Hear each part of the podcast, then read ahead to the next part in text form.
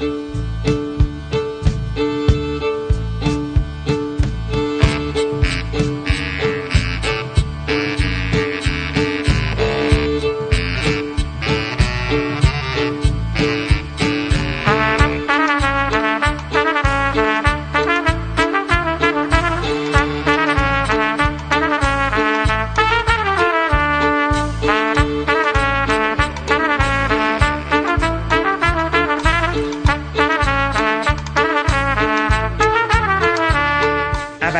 یک روز پادکست شماره 118 بحث و نظری درباره فیلم روزی روزگاری در هالیوود ساخته کوئنتین تارانتینو.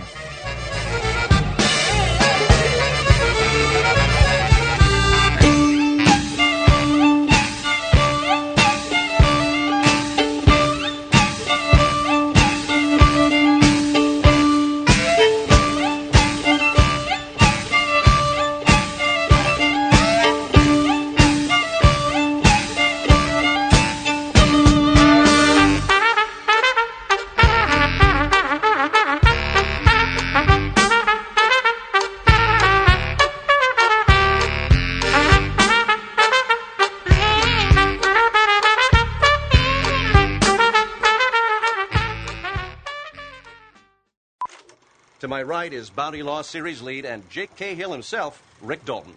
And to my left is Rick Stunt Double Cliff Booth. So, Rick, uh, explain to the audience exactly what it is a stunt double does. Actors are required to do a, a lot of dangerous stuff. Cliff here is meant to help carry the load. Is that uh, how you describe your job, Cliff? What, carrying his load? Yeah, it's about right. My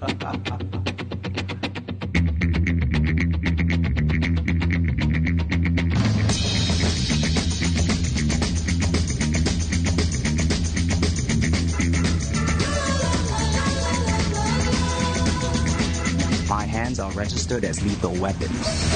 We get into a fight, I accidentally kill you. I go to jail. Anybody accidentally kills anybody in a fight, they go to jail. It's called manslaughter.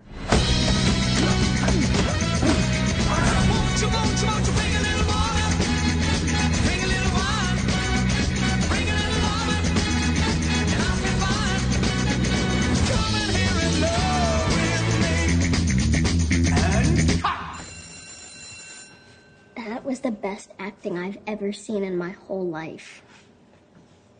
Like you. Rick fucking no.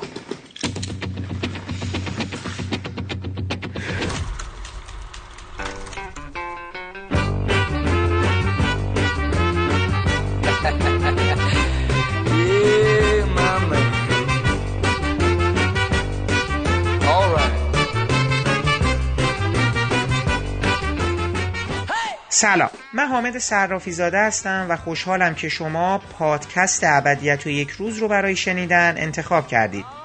فیلم روز روزگاری در هالیوود نهمین ساخته کوئنتین تارانتینو پس از نمایش بحث برانگیزش در جشنواره فیلم کن امسال و همچنین نمایش عمومی که با استقبال مخاطبان در سرتاسر دنیا روبرو شد حالا برای دانلود در دسترس مخاطبان ایرانی قرار گرفته. من هنگام نمایش عمومی روز روزگاری در هالیوود با دو نفر از منتقدانی که موفق شده بودن فیلم رو روی پرده تماشا کنن تماس گرفتم و از اونها دعوت کردم تا برای گفتگویی در این پادکست ابدیت و یک روز حاضر بشن.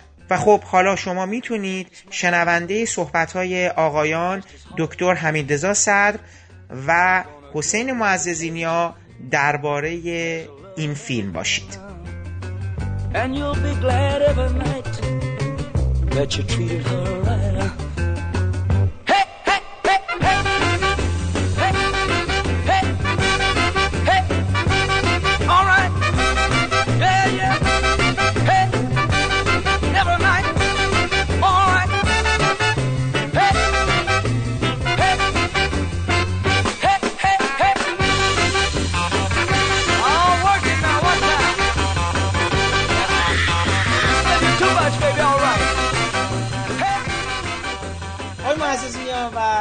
آقای خیلی ممنون واقعا. این فرصت شد که حالا قبول کردید توی با هزار تا مشغله و اینا. ما بتونیم در مورد یه فیلمی صحبت کنیم که الان به قول معروف در حال حاضر یکی از بحث برانگیزترین فیلم های در مورد هالیوود و توی هالیووده و حالا بریم جلو ببینیم چه ها می‌تونیم در موردش بگیم.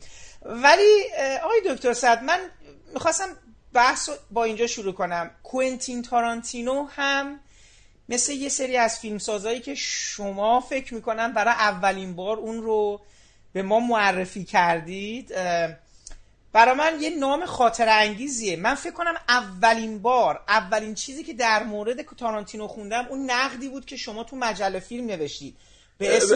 اگه اشتباه اگه اشتباه نکنم نه تو جشنواره لندن فیلم رزرور داگز بود. بله. که من یادمه توی خود مت چون رزرور داگز رو واقعا نمی‌دونستم چی باید ترجمه کرد که بعد هم حالا ما نوشتن سگدانی اونم بعد فهمیدیم یه خاطرات خصوصی پشتش بوده بماند ولی اونو دقیقا تو خود مت به اسم واژه انگلیسیش نوشتم. آره جشنواره لندن بود دیگه. در حقیقت میشه همون همون سالا دیگه. در حقیقت نیمه اول دهه 90 بود دیگه. آره اولین بار اونجا بود. اگه بخوایم به اسم تارانتینو اشاره کنیم توی نشریات ایران فکر کنم موقع بله تو مجله فیلم بود.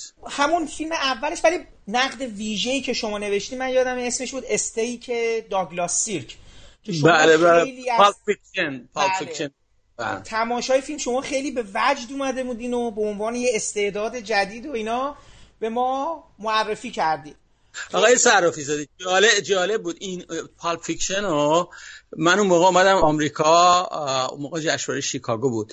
بعد رو پرده دیدم. این تازه اومده بود سه چهار روز اومده بود. بعدا اینجا یه مثلا فرض کن یک ماه که موندم بعد برگشتم لندن. بعد اومده بود تو لندن. و دوباره همونجا باز رو پرده تو همون تو لستر اسکوئر سینمای امپایر بودش اگه یادته هنوزم هست احتمالا. آره اونجا یعنی دو بار متوالی روی پرده. خب کمتر پیش اومد این فیلم ها رو همونجا باشه. حداقل برای ما که تو ایران بودیم و اینا. اینه که خب خیلی نامتعارف بود دیگه. بله استیک داگلاس سیرک و بعدش هم فکر کنم یه نقد دیگه در مورد جکی براون نوشتید به نام سلاحی که دست به دست میچرخد یا اسلحه‌ای که دست به دست میچرخد. و اصلا حالا قصه من اینه که حمیدرضا صد تارانتینو براش یکی از این معدود معلف های سال های در حقیقت دو دهه گذشته یا حتی میشه گفت دیگه سه دهه گذشته هالیوود بوده چون اگه از سال 1994 ما بله. شروع کنیم شد 2004 و الان دیگه 2019 در انتهای دهه اول دهه دوم قرن 21 هستیم خیلی دوست دارم. برای من یه مقدار در مورد این سالها بگید و شما اصلا مسیری که با تارانتینو طی کردید تا همین Once Upon Time in Hollywood که من حالا با آقای معززی‌نیا بپرسم ببینم چه جوری رابطش تو این چند ساله اخیر باهاش چقدر تغییر کرد تا بعدش بریم سر فیلم به صورت ویژه. ببین چون می‌خوام آخرش در مورد Once Upon a Time in Hollywood صحبت کنیم به نظرم می‌رسه در از بعد از Inglourious Basterds که در حقیقت یه ارجاع تاریخی خیلی روشن داره. به جنگ دوم جهانی که این میشه تو اون دوره که قصه داره میگذره و بعد شخصیت هیتلر که در انتهای فیلم مثلا نشون میده اونو. و پیش از اون فیلم های تارانتینو مثل همون Reservoir Dogs یا Pulp Fiction که خب ما دوستش داریم و فیلم های مهمش هستن اونا فارغ از ارجاعات در تاریخی و زمانی روشنی هستن. یعنی Reservoir Dogs هر دوره ای می‌دونه نمی‌دونیم کی کی میگذره و کجا. Pulp Fiction هم همینطور می‌تونه باشه. ولی بعد از اون در این ارجاعات تاریخیش خب غیر منتظره به نظر می‌رسید و ولی در این حال نشون می‌داد که چه بازیگوشی با طراوتی داره. و خب این توی Django بود و بعد حالا ما به همین تو The Hateful Eight هم بود. یعنی به اون موقع اشاره می‌کنه به جنگ های داخلی آمریکا. توی خود پلات قصه و رو روابط جا داره و بعد به ابراهام لینکلن اشاره می‌کنه. اون نامه که بارها در فیلمش اشاره میشه و سرانجام می‌رسیم به این روزی روزگاری که خب دقیقا سال 1969 میگذره و ارجاعاتی که میده به شخصیت های اون دوران اون آدما. این ارجاعاتش برای من متفاوت بود یه تم دیگه ای داشت که الان نظرمو میگم. حالا خواستم اگر که بحث تامه پیدا کرد شما در مورد این ارجاع خصوصا تو این فیلم آخر ببینم این چقدر براتون جذاب بوده و چقدر به این ارجاعات اشراف داشتید و اگه نداشتید آیا صدی بوده برای اینکه با فیلم برید جلو یا خیر؟ آقای معززین چند وقته این در حقیقت بشه گفت تارانتینو قرن 21 رو چگونه می‌بینید از اینگلوریوس باستردز تا الان؟ اشارم شده که این ستا فیلم رو حتی به یه صورتی این و Django و این رو یه مقداری یه حالت سه‌گانه می‌بینند. حالا جدا از اون Hateful Eight هم حالا یه بحث دیگه ای داره. شاید حتی یه شاید یه چهارگانه باشه اگه. حالا دوستان نظر شما رو بدونم. مثلا رابطه خودتون با تارانتینو در این سالها یا از همون اول چطور بوده؟ رابطه من خیلی مفصله در واقع. اگر بخوام اونجور که دوست دارم توضیحش بدم احتمالا خودش میشه پادکست جداگانه. خیلی خیلی فشردش اینه که من راستش همون سال 94 همون موقعی که اولین نسخه های VHS Pulp Fiction اومد با تارانتینو آشنا شدم نه قبلتر. یعنی از درباره ریزرور داگز فقط اسم میشنیده بودم هیچی نمی‌دونستم. و ماجرا این بود که وقتی اون نسخه VHS رو اون موقع دیدم خب خیلی فیلم برام سخت بود. من به اندازه شما دو بزرگوار در واقع تسلط بر زبان فیلم پیدا نمی‌کردم به راحتی و اون موقع هم که هنوز زیرنویس انگلیسی هم حتی موجود نبود و مجبور بودم طبعا با همون لیسنینگ فیلم رو درک کنم و فیلم سخت بود برام. یادم یک دوره چند ماهی وقفه افتاد بعدش در واقع یادم یک کتاب عجیبی در اومد به نام سینما و زمان آقای سیاوش جمادی فیلمنامه Pulp Fiction رو ترجمه کرده بود و یک رساله بسیار طولانی هم ضمیمش کرده بود که تو اون رساله در واقع رفته بود فیلم رو از منظر فلسفی و از جهت نسبتش با بحث زمان اونم از منظر هایدگر بررسی کرده بود. خیلی کتاب عجیبی بود. من در واقع اول خب خود فیلمنامه رو خوندم و طبیعتا کمک کرد بیشتر با فیلم ارتباط برقرار کنم. بعدش اون رساله یه مدتی جدی گرفتمش و فکر کردم شاید باید Pulp Fiction رو از این منظر ببینیم. بعدا دیدم نه خب خیلی دل مشغولی های فیلسوفانه آقای جمادی تو اون مقاله در واقع بازتاب پیدا کرده و شاید باید بریم سراغ جنبه های دیگه. بعد از چند ماه بهروز افخمی خیلی علاقه‌مند شده بود به فیلم. یک دوره شاید یک ساله با آقای افخمی درگیر در واقع ور رفتن به Pulp Fiction بودیم و بعضی ایده هایی که اون داشت تو رجوع به فیلم برام جذاب بود. اونم باز یه دوره بود گذشت. یکی دو سال بعدش شاید موقعی که جکی براون دیگه اومده بود من یه خود شخصی تر مشغول فیلم شدم و راستش در گذر زمان فیلم خیلی برام جدی شد و بارها و بارها دیدمش و تبدیل شد به یکی از فیلم هایی که توی کلاس هایی که برگزار می‌کردم شروع کردم به تحلیل سکانس به سکانسش. و یواش یواش دریافت یه خورده متفاوت تر برام شکل گرفت از فیلم و خب امروز برام خیلی فیلم جدیه. Pulp Fiction در واقع بر من یه چیزی بیش از ده فیلم عمر و ایناست. در واقع بارها دیدمش و بارها دربارش حرف زدم و الان مدتی هم هست دربارش یادداشتام رو جمع جور کردم و احتمالا اگر فرصتی بشه کتاب دربارش دارم کار می‌کنم. در واقع بعد از این دوران خب دیگه طبیعتا تارانتینو خیلی برام جدی شد. اگر خیلی خلاصه بخوام این مسیر این سالها رو بگم الان تصور من اینه که راستشون سه فیلم اول رو باید یک سگانه بدونیم که شاید بشه گفت تارانتینو واقعی. حالا به یه معنا البته رسیدم به همچین لفظی هم که تارانتینو واقعی چیه می‌دونم خودش کلی مناقشه برانگیزه. اما خب حداقل برای من اون سه فیلم اول خیلی ویژه است. همین ارجاهایی که میگیم توش جور دیگه اتفاق افتاده و اون استعدادی که درباره تارانتینو درباره صحبت می‌کنیم. اونجا اصلا یه جلوه دیگه ای داره. از اون به بعد یه مسیر دیگه ای آغاز شده که خب می‌رسه به فیلمی که الان روش متمرکز شدیم و بیشتر می‌خوایم دربارش حرف بزنیم. و خیلی فشرده بخوام بگم به نظرم ما تو این دوره دوم تارانتینو یعنی از کیل بیل تا الان باید بیشتر با کسی حرف بزنیم که یعنی درباره کسی حرف بزنیم که داره سعی می‌کنه من این ترکیب رو فکر می‌کنم میشه به کار برد داره سعی می‌کنه رویا بافی سینما. اینکه سینما به واقعیت چجوری شکل میده؟ ما واقعیت رو چجوری از طریق سینما فهمیدیم؟ اصلا در طول تاریخ سینما؟ این رو تطبیق بده با حالا کل تاریخ سینما. اینکه چجوری این اتفاق در طول تولید B movie ها افتاده در تولید فیلم های شاید کم اهمیتتر افتاده و نسبتش حالا با واقعیت که تاریخ طبیعتا بخش مهمی از این واقعیت رو تشکیل میده چیه؟ که اون وقت نتیجهش میشه فیلم هایی مثل همین Inglourious Basterds که شما مثال زدید و حالا این یکی فیلم جدید که دیگه اصلا فراتر از همه اینا درباره خود سینماست و این درباره خود سینما بودن به نظرم به همین معناست به این معنا که توش ما قرار دنبال این بگردیم که سهم واقعیت کجاست. و حالا این دفعه این خیلی برای من هیجان انگیز بود که این واقعیت برعکس اون فیلم قبلتر یعنی Inglourious Basterds که جنگ جهانی دوم شده بود اون واقعیتی که داخل فیلم قرار بود به ما عرضه بشه این دفعه این واقعیت خود سینماست و یک واقعه سینمایی به شدت عجیب و غریب مثل مرگ شارون در اون سال و اون اتفاقاتی که دور برش افتاده. این که آیه صدر اشاره کردن دوست دارم بدونم شما نسبتتون چی بود؟ برای من بزرگترین غافلگیری همین بود چون من خیلی خیلی اون حادثه همیشه برام جذاب بوده. یعنی مسئله این مرگ و ارتباطش با بچه روزمری اون عقبه ماجرا اون اتفاقات این رفتار مطبوعات در اون سالها و همه اینها خیلی خیلی برام کنجکاوی برانگیز بوده و خیلی دربارش خوندم و از موقعی که شنیدم تارانتینو داره دربارش کار می‌کنه بیشک خیلی برام هیجان انگیز بود. ببینم نتیجه چه خواهد بود. تارانتینو می‌خواد با این متریال عجیب و غریب چیکار کنه؟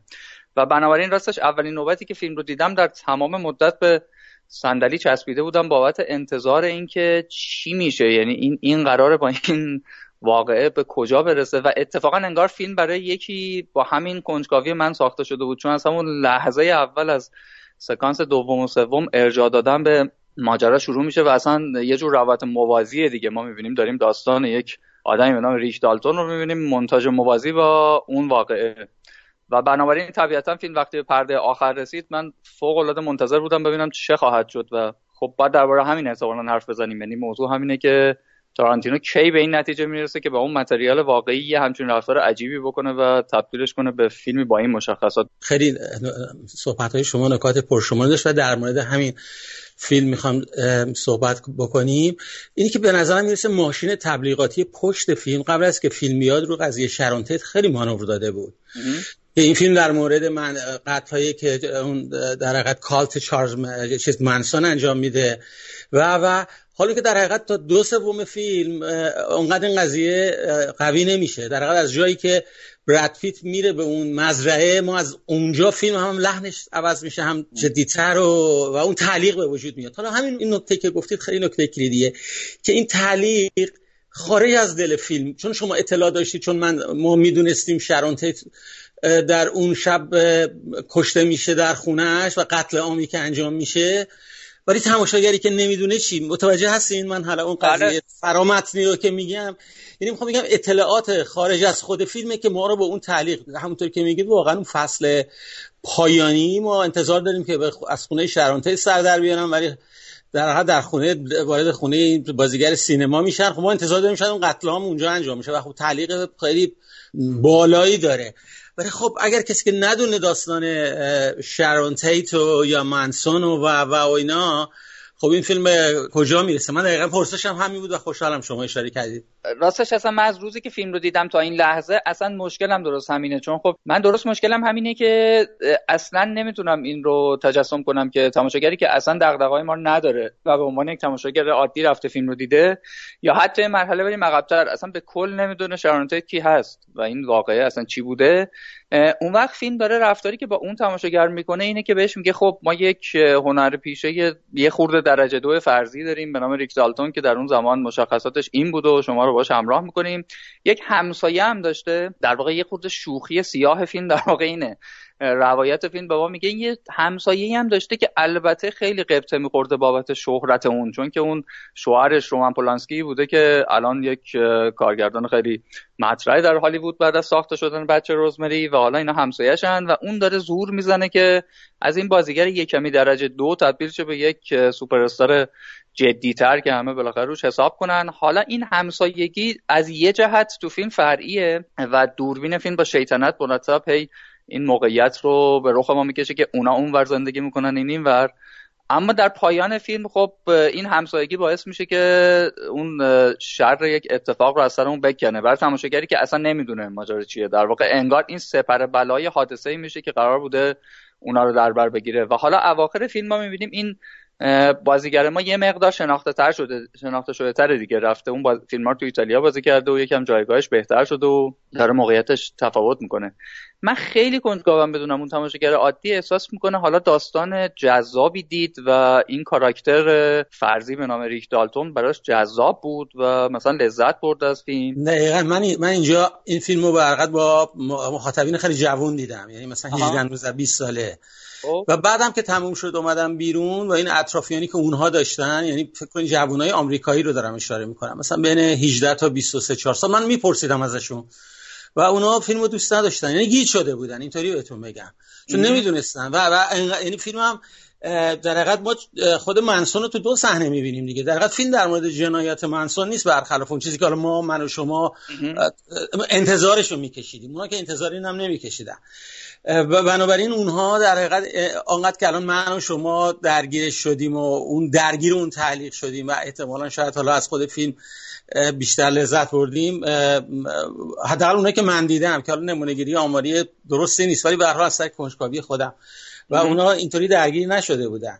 و حالا اگه بخوام چیزی اضافه کنم به فرمایشات شما که اگر بخوایم بگیم که اگر حتی فیلمو نه اونا این شخصیت شرون تیت رو نشناسیم اون واقع منسونو اینه که دقیقا فیلم از از جایی که اشاره می‌کنه به قضیه شرون تیت تدریجا برجسته میشه از همون جایی که دالتون و بوس هم در اوج گرفتاری ها به سر می‌برن. یعنی دیگه دیگه اون نقش اصلیش رو از دست داده بعد برمیره ایتالیا برمیگرده و ما تدریجا می‌بینیم که در حقیقت شخصیت شرانتت با بازی مارگورابی تدریجا برجسته میشه. و اونجایی که میره سینما و حالا اون فیلمی که با دین مارتین هست یه فیلم خیلی ضعیفی هست واقعا داره لذت می‌بره از خنده های کوچیکی که اون تماشاگرها انجام میدن. و حالا از طرف دیگه لئوناردو دیکاپریو یا دالتون با اون تب و تابی که داره اون هرسی که می‌خوره دورش تموم شده. می‌دونیم می‌تونیم اینا رو حالا با یه ذره فاصله بگیریم به یه جنبندی مثلا برسیم که تو درام فیلم اثر داره. ولی با این وصف درام اصلی تو ذهن ما شکل گرفته همونطور که تو گفتی. و ما منتظریم که ببینیم این جنایات رو نشون میده یا نمیده. اگه چون به حال تارانتینو هم در عرضه تصاوی یعنی خشونت یه جوری استاد به شمار میره و وقتی به فصل نهایی می‌رسی باید می‌بینیم خشونتی هم که هست که خیلی هم زیاده ولی خب در حقیقت خشونت هم برای خنده است تنظامیزه. و از اون روب و وحشت و تیرگی و سیاهی جنایات واقعی مانسون فاصله داره. یعنی اون چیزی که ما خوندیم در موردش خیلی تلخ و سیاهه. ولی آنچه که رو پرده می‌بینیم و اون سنی که براد پیت برمیگرده دستشو مثل اسلحه میاره و شروع می‌کنه به خندیدن و بعد از سگش کمک می‌گیره در حقیقت ترکیب پرداخت تنظامیزی داره. ببینید برای من این اتفاق حالا خانشی که دارن به یه نوع دیگه افتاد. باهاتون کاملا موافقن چون من اتفاقا دیشب داشتم با یه دوستی بحث می‌کردم که هیچ اطلاعی از این اتفاق که روح اصلی فیلمه. یعنی تمام فیلم بر اساس این روح شکل گرفته نداشت و کاملا از فیلم دور افتاده بود تا همون حدود 20 دقیقه پایانی فیلم.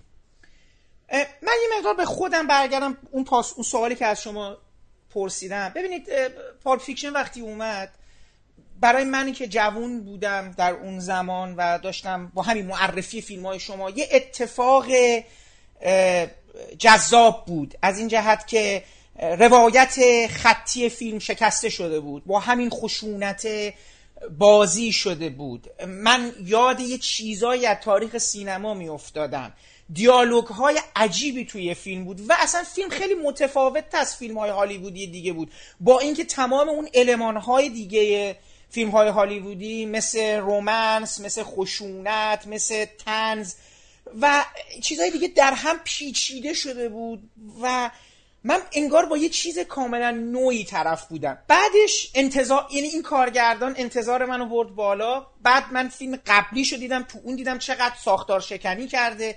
فیلمی ساخته در مورد سرقت ولی سرقت رو به من نشون نمیده. که البته اینا همه بازم ریشه در تاریخ سینما داره قطعا. من سواد سینماییم کم بود به عنوان یه جوون. بعد جکی بران اومد و دوباره احساس کردم کارگردان داره پخته تر عمل می‌کنه. من انتظار داشتم حالا روایت خطیشو تغییر بده ولی حالا یه قصه رو از سه زاویه داره به من نشون میده.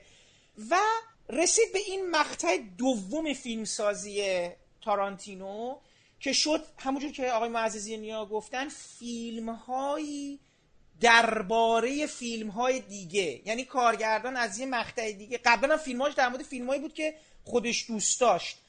ولی الان انگار داشت یه فیلمایی رو میساخت که واقعا فیلم های دیگر همونجوری بازسازی کنه. خب Kill Bill ها Death Proof و مثلا Inglourious Basterds هم تو اون جریان میافتاد من یه مقدار با تارانتینو اتفاقا سر Kill Bill و Death Proof فاصله افتاد. چون واقعا دیگه نمی‌تونستم بفهمم داره چی کار می‌کنه. با اینکه همه اون تنزا و دیالوگا و اینا جریان داشت. اومد به این سه تا چهار تا فیلم آخر که شروع کرد با تاریخ بازی کردن که به نظر من تو تمام این چهار تا واقعا پخته ترین فیلمش برای من شد هیتفول ایت یعنی کاملا ژانری که دوست داشت وسترن رو اومد از اون سرزمین ها و دشت ها و مراتع و اینا کشید توی خونه به اضافه آگاتا کریستی. تاریخ رو هم واردش کرد و بسیار همه چی تحت کنترل و واقعا برای من جذاب بود.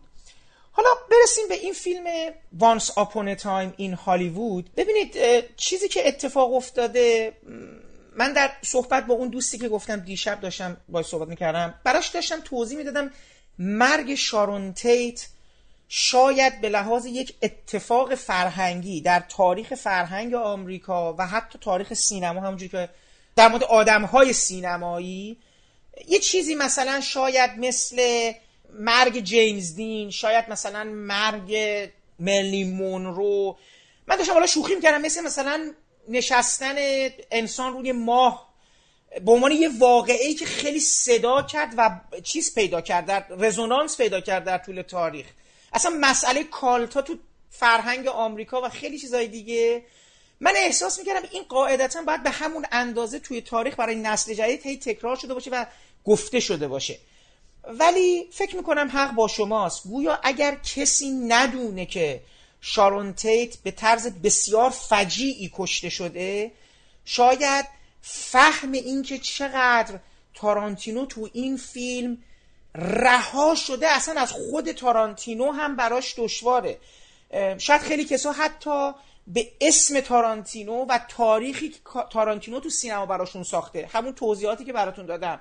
تارانتینویی که با خشونت تو کل فیلمش تفریح می‌کنه. تارانتینویی که دیالوگ های سرشار از شوخ طبعی و آیرونی و مثال و کارشدگی و لفاظی فراوان داره استفاده می‌کنه با همه اینا می‌بینه که اینا فیلم هیچ کدوم از اینا نیست.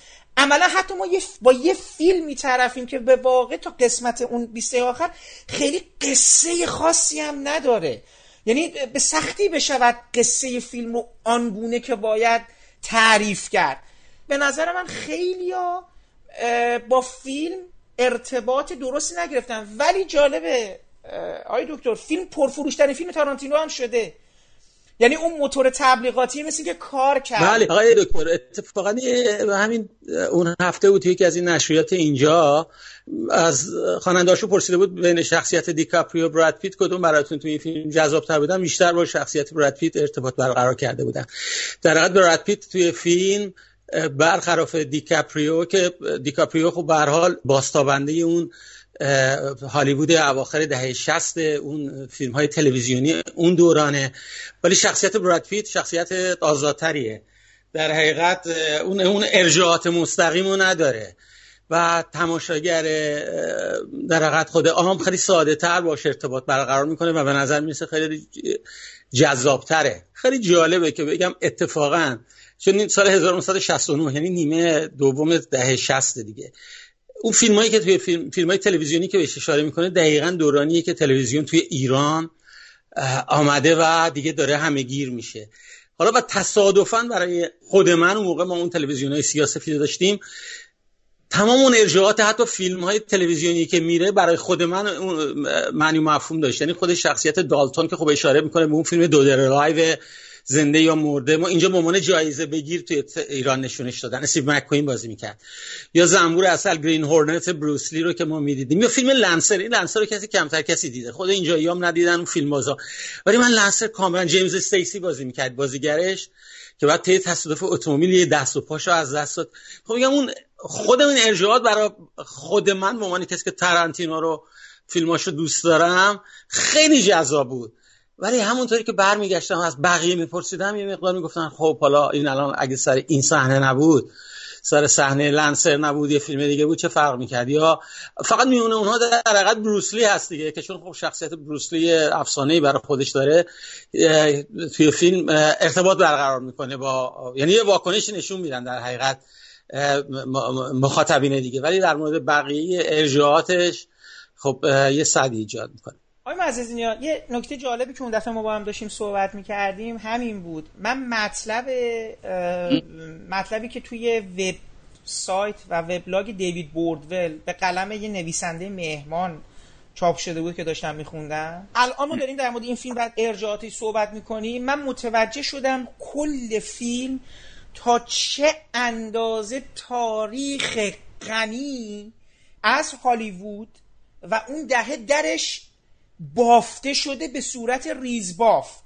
یعنی شخصیت ریک دالتون با بازی لئوناردو دیکاپریو فقط حتی یه شخصیت نیست. مجموعه ای از شخصیت های یک دنیا در این آدم به قول معروف اینفیوز شده در هم تنیده شده. آلیاژی است کل فیلم از یک جهان خیلی بزرگتر که این برای تارانتینو معنا پیدا می‌کنه. میگم شاید وقتی ما فیلم رو مقایسه بکنیم با فیلم های دیگه ای از جنس مثلا کیل بیل که تو خود شخصیت های کیل بیل و اون دنیا دوباره جهانی حاضر بود از فیلم های سامورایی فیلم های ژاپنی فیلم های یاکوزا و و و چیزهایی که در تاریخ فیلم های یعنی علاقمندی های تارانتینو درش لحاظ شده بود.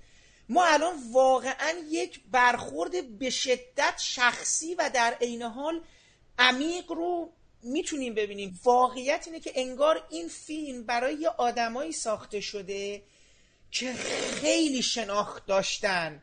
از تاریخ سینما یه اون دوره. حتی من که اصلا نمی‌تونم ادعا کنم خیلی از این چیزهای فیلم رو میشناختم ولی یه اتفاقی توی این فیلم میفته که حالا من در ادامه توضیح میدم که چه بخشی از این فیلم انقدر برای من جذاب شد. یعنی بازیگوشی تارانتینو برام یه معنای دیگه پیدا کرد. با تمام این حرفایی که ارجاعات فرامتنی فیلم رو یه مقدار زیادیشو نمی‌دونستم و جدا از اون حالا با فیلم من به عنوان یک اثر تارانتینویی یک مشکلاتی دارم. ولی حالا حالا آقای آقای دکتر ببین بذار همینجا اینو بگم. ولی جالبه فکر کنم تارانتینو سال 1969 5 6 سالش بوده یا 7 سالش بوده. حالا الان تاریخ تولدش دقیقا. یعنی می‌خوام بگم سن زیادی نداشته ولی در حقیقت و میاد به شکل ریزباف به قول شما تمام جزئیات اون دوره رو میاره. یعنی بازم یه بازیگوشی توشه. یعنی اون موقع یه کسی که کودک بوده تو اون سن و سال یا چه حافظه ای داشته و یا بعدها چطوری برگشته و اون خاطرات دوباره دوباره سر و سامان داده بهش که تا این فیلم رو بسازه. پس من خیلی خوشحال شدم آیسته از مستقیم به این مشکل در واقع یه جور دو دسته شدن مخاطبا اشاره کرد. چون واقعا از روزی که من فیلم رو دیدم اصلا دربارش هم هیچی نمی‌تونم بنویسم چون فکر می‌کنم درست باید درباره همین قافلگیریه حرف زد چون به نظرم استراتژی روایی اصلی فیلمه و بنابراین فیلم رو رو میدیم. پس من پیشنهاد می‌کنم الان فعلا زیاد درباره اونایی که همون 18 19 سالهایی هایی که همراه آی سعد بودن و زیاد فیلم دوست نداشتن فعلا درباره اونها حرف نزنیم چون درک موضعشون برای ماها احتمالا خیلی سخته. دقیقا. همین من می‌خوام بگم که حالا الان من اگه برم سر حالا وضع خودم حداقل وضع من به این ترتیب بود که درست چون میگم اون حادثه اصلی برای من کشش وحشتناکی داشت و می‌خواستم بدونم بالاخره چه جوری نمایش داده میشه. یعنی خود مرگ شارون تیت و از اون ور خب حالا تارانتینو هم که طبیعتا روشش و شیوه فیلم سازیش باز جذابیت خودش رو برای همه ماها داره. بنابراین فیلم برای من راستش وقتی شروع شد از همون ابتدا این تعلیق رو ایجاد کرد چون ما رو هم منتظر نمی‌ذاره. یعنی دقیقا هنوز تیتراژ داره میاد. ما نمای پاهای رومان پولانسکی و شارون تیت رو می‌بینیم که وارد فرودگاه لس آنجلس میشن و در واقع میان سوار ماشینشون میشن و این وضعیت نمایش موازی جلو میره. من راستش به نظرم متناسب با این ساختار چیزی که به عقل من می‌رسه اینه. یکی اینکه فکر می‌کنم تارانتینو اینجا از یعنی مجموعا از دو ایده ای که همیشه تو کارهای تارانتینو دیدیم تو این فیلم دقیقا استفاده شده. یکی مسئله علاقه شدید این آدم به نمایش موقعیت هایی که مثلا شاید بگیم یه جور وابسته به تقدیرن به این معنا که اگه یه چیزی یه ذره زودتر اتفاق بیفته یا یه خورده دیرتر اگه یه آدمی یه کمی متفاوتتر رفتار کنه اگه یه چیزی به یه جایی اصابت بکنه یا نکنه خلاصه یکم دیر و زود کردن یه کمی عقب و جلو کردن چی میشه؟ که البته راستش فکر می‌کنم اینم خودش عملا از دنیا سینما تو ذهنش میاد انقدر ایده فلسفی نیست. اونایی که حالا خیلی اینو مثلا می‌خوان دنبال پسم اینا خیلی حالا عمیقی براش بگردن. شاید اینجوری هم نباشه. شاید از منطق خود فیلم سینمایی اومده تو ذهن تارانتینو. ما این رو تو سه فیلم اولش دقیقا می‌بینیم دیگه. Pulp Fiction اصلا کل درام حول این بنا میشه که اگر اون گلوله ها به اینا می‌خورد چی می‌شد اگر نمی‌خورد چی می‌شد. تمام مسئله اینه که در اون سکانسی که ما بعدا به شکل غافل گیر کننده می‌بینیم ادامه داره یعنی همون سکانس شلیک گلوله ها اگر اون پنج تیر خورده بود خب اون دو شخصیت مرده بودن و اصلا ما داستان دیگه می‌دیدیم و حالا که نخورده یک اختلاف نظر هست که این معجزه است یا تصادف. همونقدر که این اونجا مهمه به نظرم تو Reservoir Dogs هم کل بازی فیلم بر همین مبناست دیگه. ما هی عقب و جلو میریم برای اینکه ببینیم اینا تو شرایط مختلف چه رفتاری می‌کنن. تو جکی براون هم مهمترین سکانس فیلم که همون سکانس فروشگاهه. خب دقیقا باز با همین پس و پیش کردن زمان و عوض کردن دیدگاه روایت میشه. این چیزیه که برای تارانتینو خیلی جذابه و به نظرم الان تو این فیلم ایده اصلی درام مثلا همینه دیگه. ما دو تا همسایه داریم که مایی که از منظر این اومدیم که ببینیم سر اون همسایه چی میاد و می‌خوایم جزئیات اون رو ببینیم فیلمساز این طرف رو میده و این یکی همسایه رو دنبال می‌کنه. و این وضعیت روایت موازی رو دیدید که تو کل فیلم دائم هست دیگه. از همون ابتدا موقعیت هی با هم دیگه مقایسه میشه و حتی سکانس هایی که در واقع براد پیت و دیکاپریو کاراکتراشون دارن شرایط متفاوتی رو سر صحنه میگذارونن ما منتج موازی از تیتی داریم که حالا فیلمش که نمایش داده شده رو داره تو سینما می‌بینه و همون موقعیت ها رو پرده می‌بینه و تجربهش رو با تماشاگرها شریک میشه. تا برسیم به در واقع پایان ماجرا که دیگه دقیقا این موقعیت برعکس میشه و خب خاطرتون هست که یک لحظه تغییر اساسی تو چیزی که ما انتظار داریم اتفاق میفته. جایی که اینا تو ماشین نشستن یعنی همون دار دست چارلز منسون و اون پسره میگه که چارلی به ما گفته برید تو اون خونه سابق تری و همه رو قتل عام کنید. و دختره بهش میگه که چطوره؟ حالا که این آدم رو دیدیم این شخصیت همین ریک دالتون رو دیدیم بریم اینا رو بکشیم چون اینا به ما قتل رو توی تلویزیون یاد دادن و از اینا قتل رو یاد گرفتیم. این درست همون لحظه تغییر تاریخی که کاملا هم سینمایی اتفاق میفته. یعنی در واقع پیشنهاد قبلی به این دلیل عوض میشه که باز به نظرم متناسب با همون منطق مورد علاقه تارانتینو شاید تصادفا سر کله ریک دالتون تو اون محوطه پیدا شد. یعنی شاید اگه اون از خونش نمیومد بیرون و با اینا حرف نمی‌زد اصلا متوجه حضورش در این خونه نمی‌شدن و بنابراین علاقهشون هم برانگیخته نمی‌شد برای اینکه برن اونو بکشن به جای کسی که از ابتدا سفارش بهشون شده.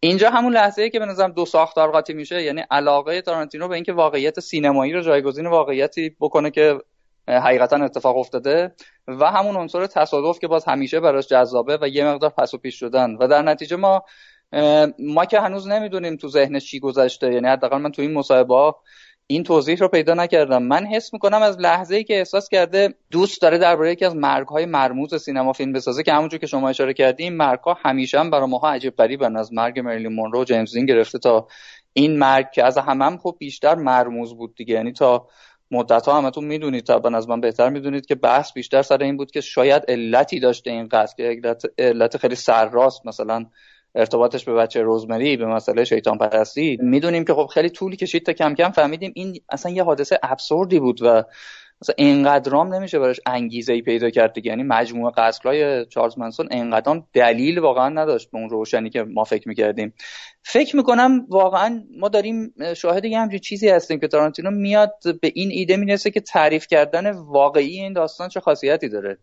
و اصلا تو دنیای ذهنی اون ظاهرا نمی گنجه که بیاد یک فیلم تاریخی بسازه با وفاداری و اصل اتفاق.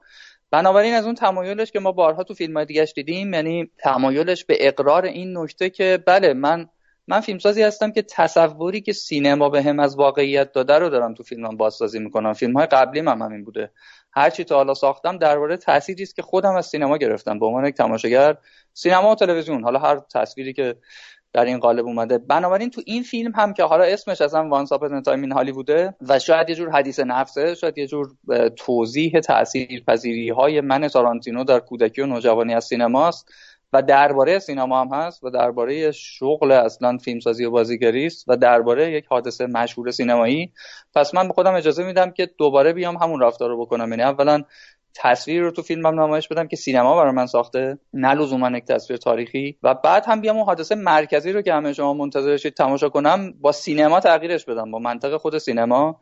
و در واقع تبدیلش کنم به یه جور قصه پریان. سینما موفق میشه که شرانتایی تو از مرگ نجات بده و در انتهای فیلم ما نبینیم که اون کشته شد. و در واقع با ابزار سینما می اتفاق بیفته. یعنی دقیقا ریک دالتون با همون اسلحه شعله پخش کنش که در ابتدای فیلم می‌بینیم چیز عجیب و غریبیه با همون بیاد و به شکل سینمایی مانعی اتفاق بشه با کشتن اون زن آخر در استخر و یه همچین موقعیت غریبی که فقط سینما برای ما می‌سازه یک زنی که سوخته در استخر و در واقع جایی که آب می‌تونه مانع آتیش بشه آتیش اون رو در وسط یک استخر پر از آب از بین ببره و مانع ارتکاب به قتلی بشه که همه ما منتظریم ببینیم چه جوری رخ میده و اون حرکت دوربین پایانی که کاملا شبیه تمهید سینمایی است. ما از این ور دوباره میریم خونه همسایه و در یک های انگل می‌بینیم که شارنتک نجات پیدا کرد و در لحظه ای که باید کشته می‌شد حالا زنده مونده. این فکر می‌کنم کل چیزیه که تارانتینو رو جز... یعنی براش جذاب کرده اصلا ساختن این فیلم رو و این بازی با واقعیت از طریق خود سینما. این چیزی بود که من فهمیدم از کل تمهید رواییش. و حالا من چیزی که می‌تونم اینجا اضافه کنم اینه که در این حال خشونتی که دار و دست مانسون میارن و می‌خوان انجام بدن یعنی جنایتی که می‌خوان انجام بدن توی فیلم دیگه. حالا در یه خونه همسایه شرونته خب میگم اون جانمایه اون دوران در حقیقت ثبت شده. همطور که می‌دونید در حقیقت این هیپی ها در حقیقت یه جور کانتر کالچر اون واقعی چارلز مانسون و اون کشدار رو میگن که پایان کانتر کالچر در آمریکا. یعنی پیش از اون اعتراضی که اینها تو به جنگ ویتنام می‌کنن از سلطربی حرف می‌زنن از روابط آزاد به اون موهای بلند. یعنی یه چیزی که کاملا ضد جریان هست در اینجا و نداره میگه. ولی وقتی به این قتل عام می‌رسه برای یعنی خیلی کتابا و بحث زیادی در این باره میگن the end of counter culture in the United States. پایان کانتر کالچر در آمریکا. یعنی اونایی که قرار بود صلح و آرامش و در حقیقت نبگن به خشونت خودشون چنین خشونتی رو برمغان آوردن. حالا همونطور که اشاره کردی ترنتینو هرچند سینمایی با این بازی می‌کنه ولی در حقیقت جانمایه قضیه اون خشونت به قوت خودش واقعه دیگه. در حقیقت ما می‌بینیم که در حقیقت پایانی بر یک دوران هست که این هم نظر فرهنگی هست 1969 و هم نظر سینمایی که اون اصر استودیویی تموم شد و دیگه یه دوران دیگه ای داره شروع میشه. این دوره دالتون تموم شده. و کسانی مثل شرونتیت قرار, قرار بیان که توی واقعیت کشته میشن و راهش خب ادامه پیدا می‌کنه ولی توی فیلم حتی کشته هم نمیشه. حالا یه نکته هست آیه معززنیا و دکتر سعد عزیز. من یه جور دیگه همین چیزی که آیه معززنیا گفتن من یه جور دیگه داشتم می‌دیدم به این مفهوم. ببینید ما توضیحمون برای یک فیلم هالیوودی چیه؟ یعنی ما وقتی میگیم یه فیلم پایان هالیوودی داره اون فیلم چه جور فیلمیه؟ اصولا با پایانی خوش.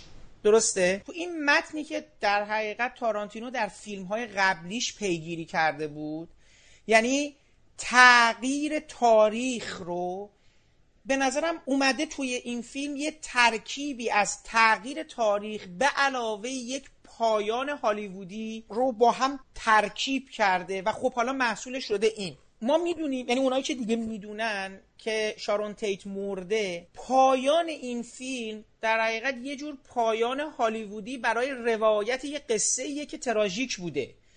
نجات پیدا کردن شخصیت شارون تیت از اون قتل عام یک پایان خوشه. پایانی که اصولا هالیوود اون پایان خوش رو همیشه به ما داده. هالیوودی که هیچ وقت پایان تلخ رو به ما اونقدر که باید عرضه نمی‌کنه. فیلم های هالیوود جذابن شیرینن خوشایندن چون که اتفاقا توی واقعیت موجود دست می‌برن. من از این زاویه احساس می‌کنم که خیلی خداگاهانه تارانتینو یه فیلمی با یک پایان هالیوودی می‌سازه که در حقیقت کل این ماجرا رو هم به یه معنا به بوته نقد می‌گیره به پرسش می‌گیره. یعنی نگاه متایبگرش رو نسبت به یک تاریخی که تالیوود داره تحریف می‌کنه خودش هم اعمال می‌کنه. اینو جالبه که تو طول فیلم هم هست. انگار ما هالیوود رو در دو روح می‌بینیم. یعنی یک وجه ظاهری داره و یک وجه پنهان و زیرین داره. وجه ظاهریش میشه لئوناردو دیکاپریو بازیگره و در ویترینه. وجه پنهانی میشه براد پیت که بدلکاره تو اول فیلم این دوتا رو کنار هم میشونه و میگه من اصلا قرار تمام این بدبختی های اینو میگه میگه کار بدلکار چیه؟ میگه تو میشه من تمام بدبختی های فیلم رو من حمل می‌کنم.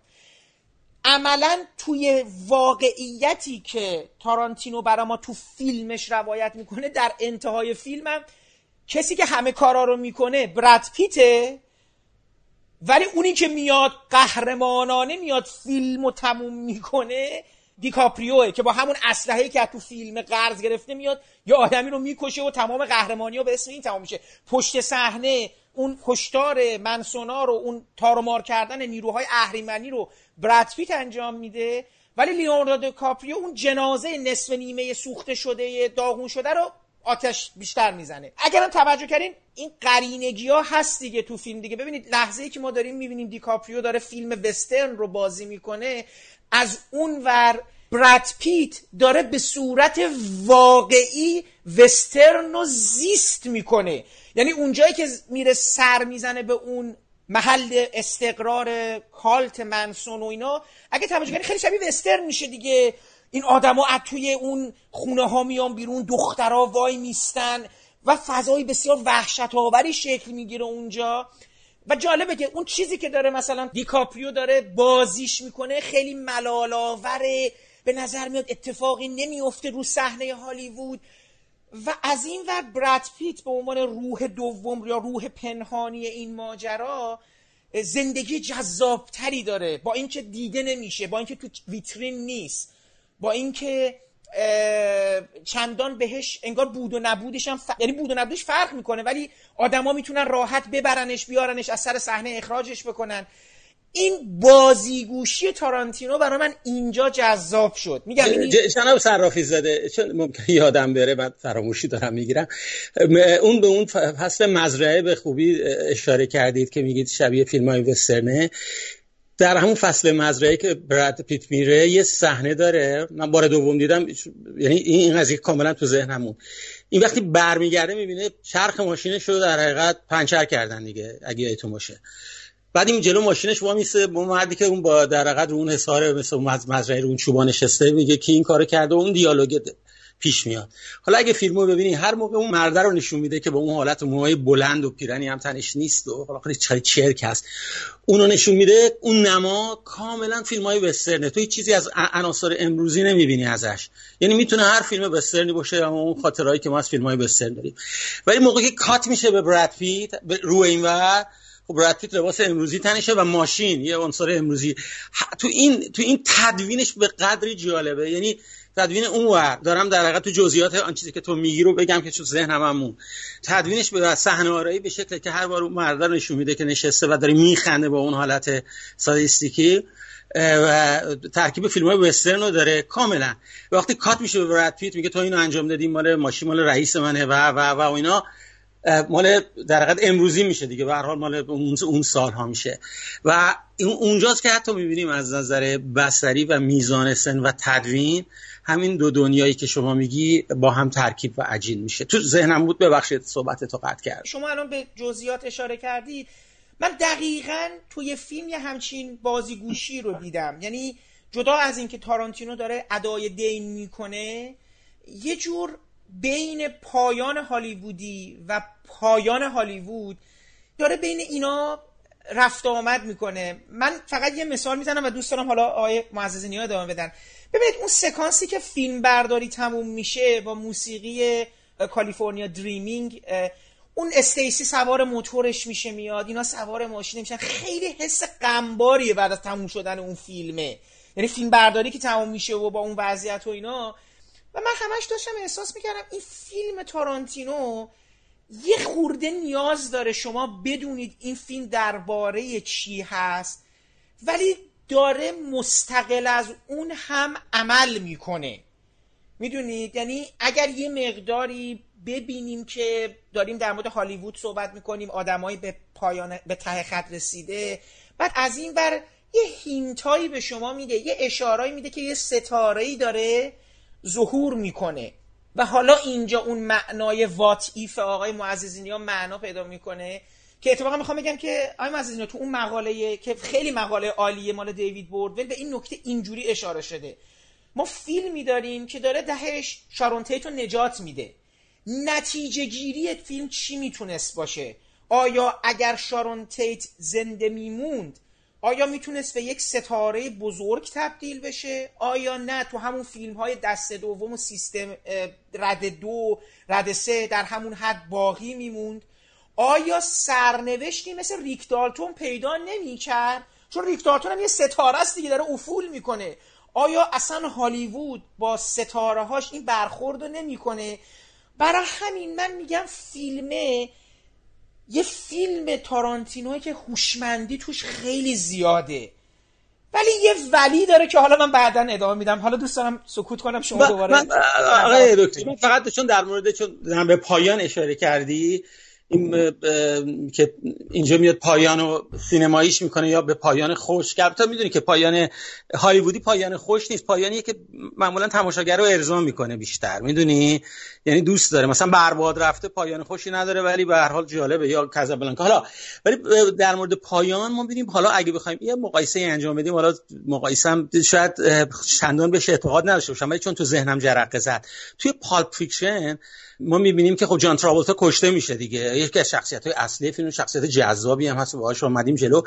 و اونجا می‌بینیم که پایان فیلم دوباره برمیگرده با ساموئل جکسون تو اون رستورانه هستن.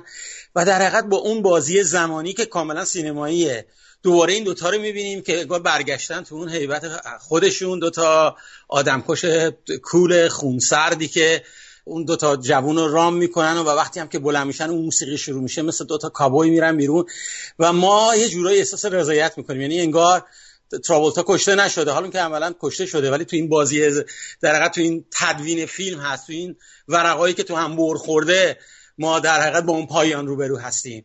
و و پاسم می‌بینیم که Pulp Fiction عجب فیلم معرکه از این باب. اگر بخوام در مورد پایان های حتی فیلم های تارانتینو صحبت کنیم. این بخشی که آیه صرافی زاده شروع کرد در ابتداش گفت ما حالا می‌خوام یه جور دیگه ببینم ولی فکر می‌کنم به شکل خوبی اتفاقا جور دیگه ای ندید در واقع. یعنی بحثایی که داریم می‌کنیم خوشبختانه داره همدیگر تکمیل می‌کنه. من من منظورم اتفاقا همین بود. یعنی کل اون چیزی که تو اون پارت قبلی گفتم منظورم این بود که در واقع ما با فیلمسازی طرفیم که ابایی از این نداره که بگه من اساسا یک ذهنیت سینمایی دارم به این معنا که درون سینما زندگی می‌کنم و درکی که از واقعیت دارم درکی که از تاریخ دارم درون سینمایی از طریق سینماست و ابایی هم ندارم از اینکه فیلم هم همه همین تصور رو گسترش بدن. و اتفاقا فکر می‌کنم از این جهت شاید تارانتینو اون فیلمسازی نیست که ما مرتب لازم باشه اینجوری بگیم که داره ارجاع میده به سینما. حالا اون چیزایی که ارجاع میده به جای خود ولی منظورم اینه که در توصیفش شاید بهتر باشه. اصلا بگیم اون داره درون یک واقعیتی که سینما عرضه کرده زندگی می‌کنه و اونا رو تکرار می‌کنه دوباره تو فیلمهاش. و اون وقت دقیقا همینایی که شما تو بزرگوار گفتید دقیقا داره اتفاق میفته یعنی منم منظورم همین بود که در حقیقت این فیلم داره به ما میگه که تصویری که ما می‌تونیم از هالیوود اون موقع دریافت بکنیم با همه این دامنه هایی که الان بهش اشاره کردید همچین چیزیه. و من یه ساعت دو ساعت بعد از اینکه فیلم تموم شد داشتم خودم به خودم می‌گفتم که خب تو چرا شوکه شدی؟ تو انتظار داشتی که اونجوری که یک فیلمسازی مثلا مثل ریچارد آتنبرو میاد مثلا داستان گاندی رو برای تو می‌سازه. تارانتینو بیاد حادثه مرگ شارانتی تو اونجوری بسازه. یعنی الان چرا اصلا باید انتظاری جز این میداشتی؟ طبیعتا ما با کسی طرفیم که اگر داره به اون حادثه نگاه می‌کنه از درون خود سینما بهش نگاه می‌کنه و بنابراین تبدیلش می‌کنه به همچین چیزی. من اتفاقا همین تعبیر هالیوود اندینگ رو می‌خواستم تو اون بحث بهش اشاره بکنم فراموش کردم. بله دقیقا منم فکر می‌کنم اتفاق همینه که ما وقتی پایان فیلم می‌رسیم اون چیزی که منتظرشیم اون چیزی که اصلا به خاطرش شاید اومدیم بیش از هر چیز فیلم رو ببینیم. تبدیل میشه به یک واقعیت سینماییش. من یه خود منظرم رسید میشه گفت شبیه رفتاریه که تورناتوره تو سینما پارادیزو می‌کنه. یعنی این فیلم هم یه جور سینما پارادیزو به سبک تارانتینوه. یعنی اونجا هم ما در انتها می‌بینیم شخصیت در واقع اصلی فیلم سینما پارادیزو در حقیقت با اون سکانس نهایی مشهور تصویر خودش رو از سینما برای خودش می‌سازه. هم در واقع تارانتینو همون حرکت رو می‌کنه. ما چیزی رو که انتظار داریم تبدیل می‌کنه به اون ورژنی که درون اون دنیا معنا پیدا می‌کنه و همه این معانی فراتر از فیلم که الان بهش اشاره شد رو منم موافقم که دقیقا داره و این اشاره شما به Pulp Fiction چقدر درخشان بود. دقیقا یعنی بازم این شبیه همون اتفاقی است که تو Pulp Fiction ما دیدیم. اونجام واقعیت به ما میگه که جان تراولتا کشته شده اما روایت فیلمساز دنیای سینمایی فیلمساز اون چیزی که درام برای ما می‌سازه میگه که این دوتا در پایان می‌تونن خوشبخت و رستگار اسلحه‌هاشون بزنن تو اون کمرشون و از اونجا خارج شن. در حالی که ما می‌دونیم ادامه این داستان می‌تونه چیز دیگه ای بشه. اینجا هم در واقع همون اتفاق میفته و این قرینه سازی هایی هم که شما بهش اشاره کردی بله بله دقیقا کلید درک فیلم به نظرم و خیلی زیاده. یعنی در ادامه اونایی که شما گفتین مثلا اینکه تو اون موقعیت ما می‌بینیم ریک دالتون هم سر صحنه اون فیلم وسترن با یک دختری سر و کار داره ولی اون دختر یک دختر بچه 8 ساله یه خورده هالیوودیه که دوست داره بازیگر بشه و سر صحنه نشسته کتاب بیوگرافی والت دیزنی رو می‌خونه و تمام تمرکزش رو اجرای بهتره و پیشرفت در این حوزه. با اون دختر جیپسی خیلی وحشی با اون رفتارش که براد پیت سوار ماشین میکنتش و اونو می‌بره همراه خودش به اون دنیا به همون مزرعه‌ای که الان صحبتش بود و شما به خوبی توصیفش کردید. اونم قرینه سازی دیگه ایه. یعنی دو دختر از دو دنیا با دو رفتار و یکی واقعی یکی کاملا سینمایی. دقیقا این قرینه سازی ها بارها بارها اتفاق افتاده برای ساختن همین موقعیت و به همین دلیل فکر می‌کنم یه جورای جمعبندی همه اونچه که هممون گفتیم همینه. به نظرم اینکه ما فیلم رو با این انتظار ببینیم که این فیلم درباره سینماست درباره واقعیت از منظر سینما اینکه سینما چه تصوری برای همه ماها ساخته تو این صد چند سال و درون این سینما میشه این دنیا رو چه جوری دید و حالا به خصوص هالیوود یعنی اون بچه خاص هالیوود میشه یه بحث اینکه اصلا بیرون از این چیزها ببینیم و فیلم رو کاملا به عنوان فیلم سر راست ببینیم خب اصلا میشه یه بحث دیگه و واقعا اون شکل دوم رو من نمی‌دونم به کجا می‌رسه اما در شکل اول دقیقا میشه همه این چیزهایی که بهش اشاره کردیم آقای معززین چون به اون دو شخصیت مهندس فیلم اشاره کردین همینجا اشاره کنم بگم که چقدر بازی های درخشانی گرفته تارانتینو هست. یعنی سوای دیکاپریو که خب فوق است خود براد پیت و بعد شخصیت های نقش های بعد. یعنی مثلا داکوتا فنی که اونجا میره توی مزرعه می‌بینه واقعا من نشناختمش. فوق العاده بود. یا خود همین شخصیت Pussycat که هم دختر وحشی به اصطلاح مارگارت کوئلی یا خود شارون تیت در حقیقت یعنی اون مارگارت کوئلیه. بعد شارون تیت مارگو رابی خود بله. شخصیت چارلز مانسون که فقط چند نما هست یعنی دیمون هریسون واقعا هریمن دیمون هریمن ترسناکه تو اون لحظه. و به این دختر بچه هم اشاره کنیم جولی باترز که فکر کنیم جلو دیکاپریو داره بازی می‌کنه و می‌بینیم که تارنتینو چی بازی ازش می‌گیره تو اون تو اون صحنه. خیلی خیلی فوق العاده است. خیلی بازی های فیلم تاثیرگذاره. ولو کم و محدود من یه نکته در مورد قرینه هم فقط بگم در تکمیل صحبت های شما.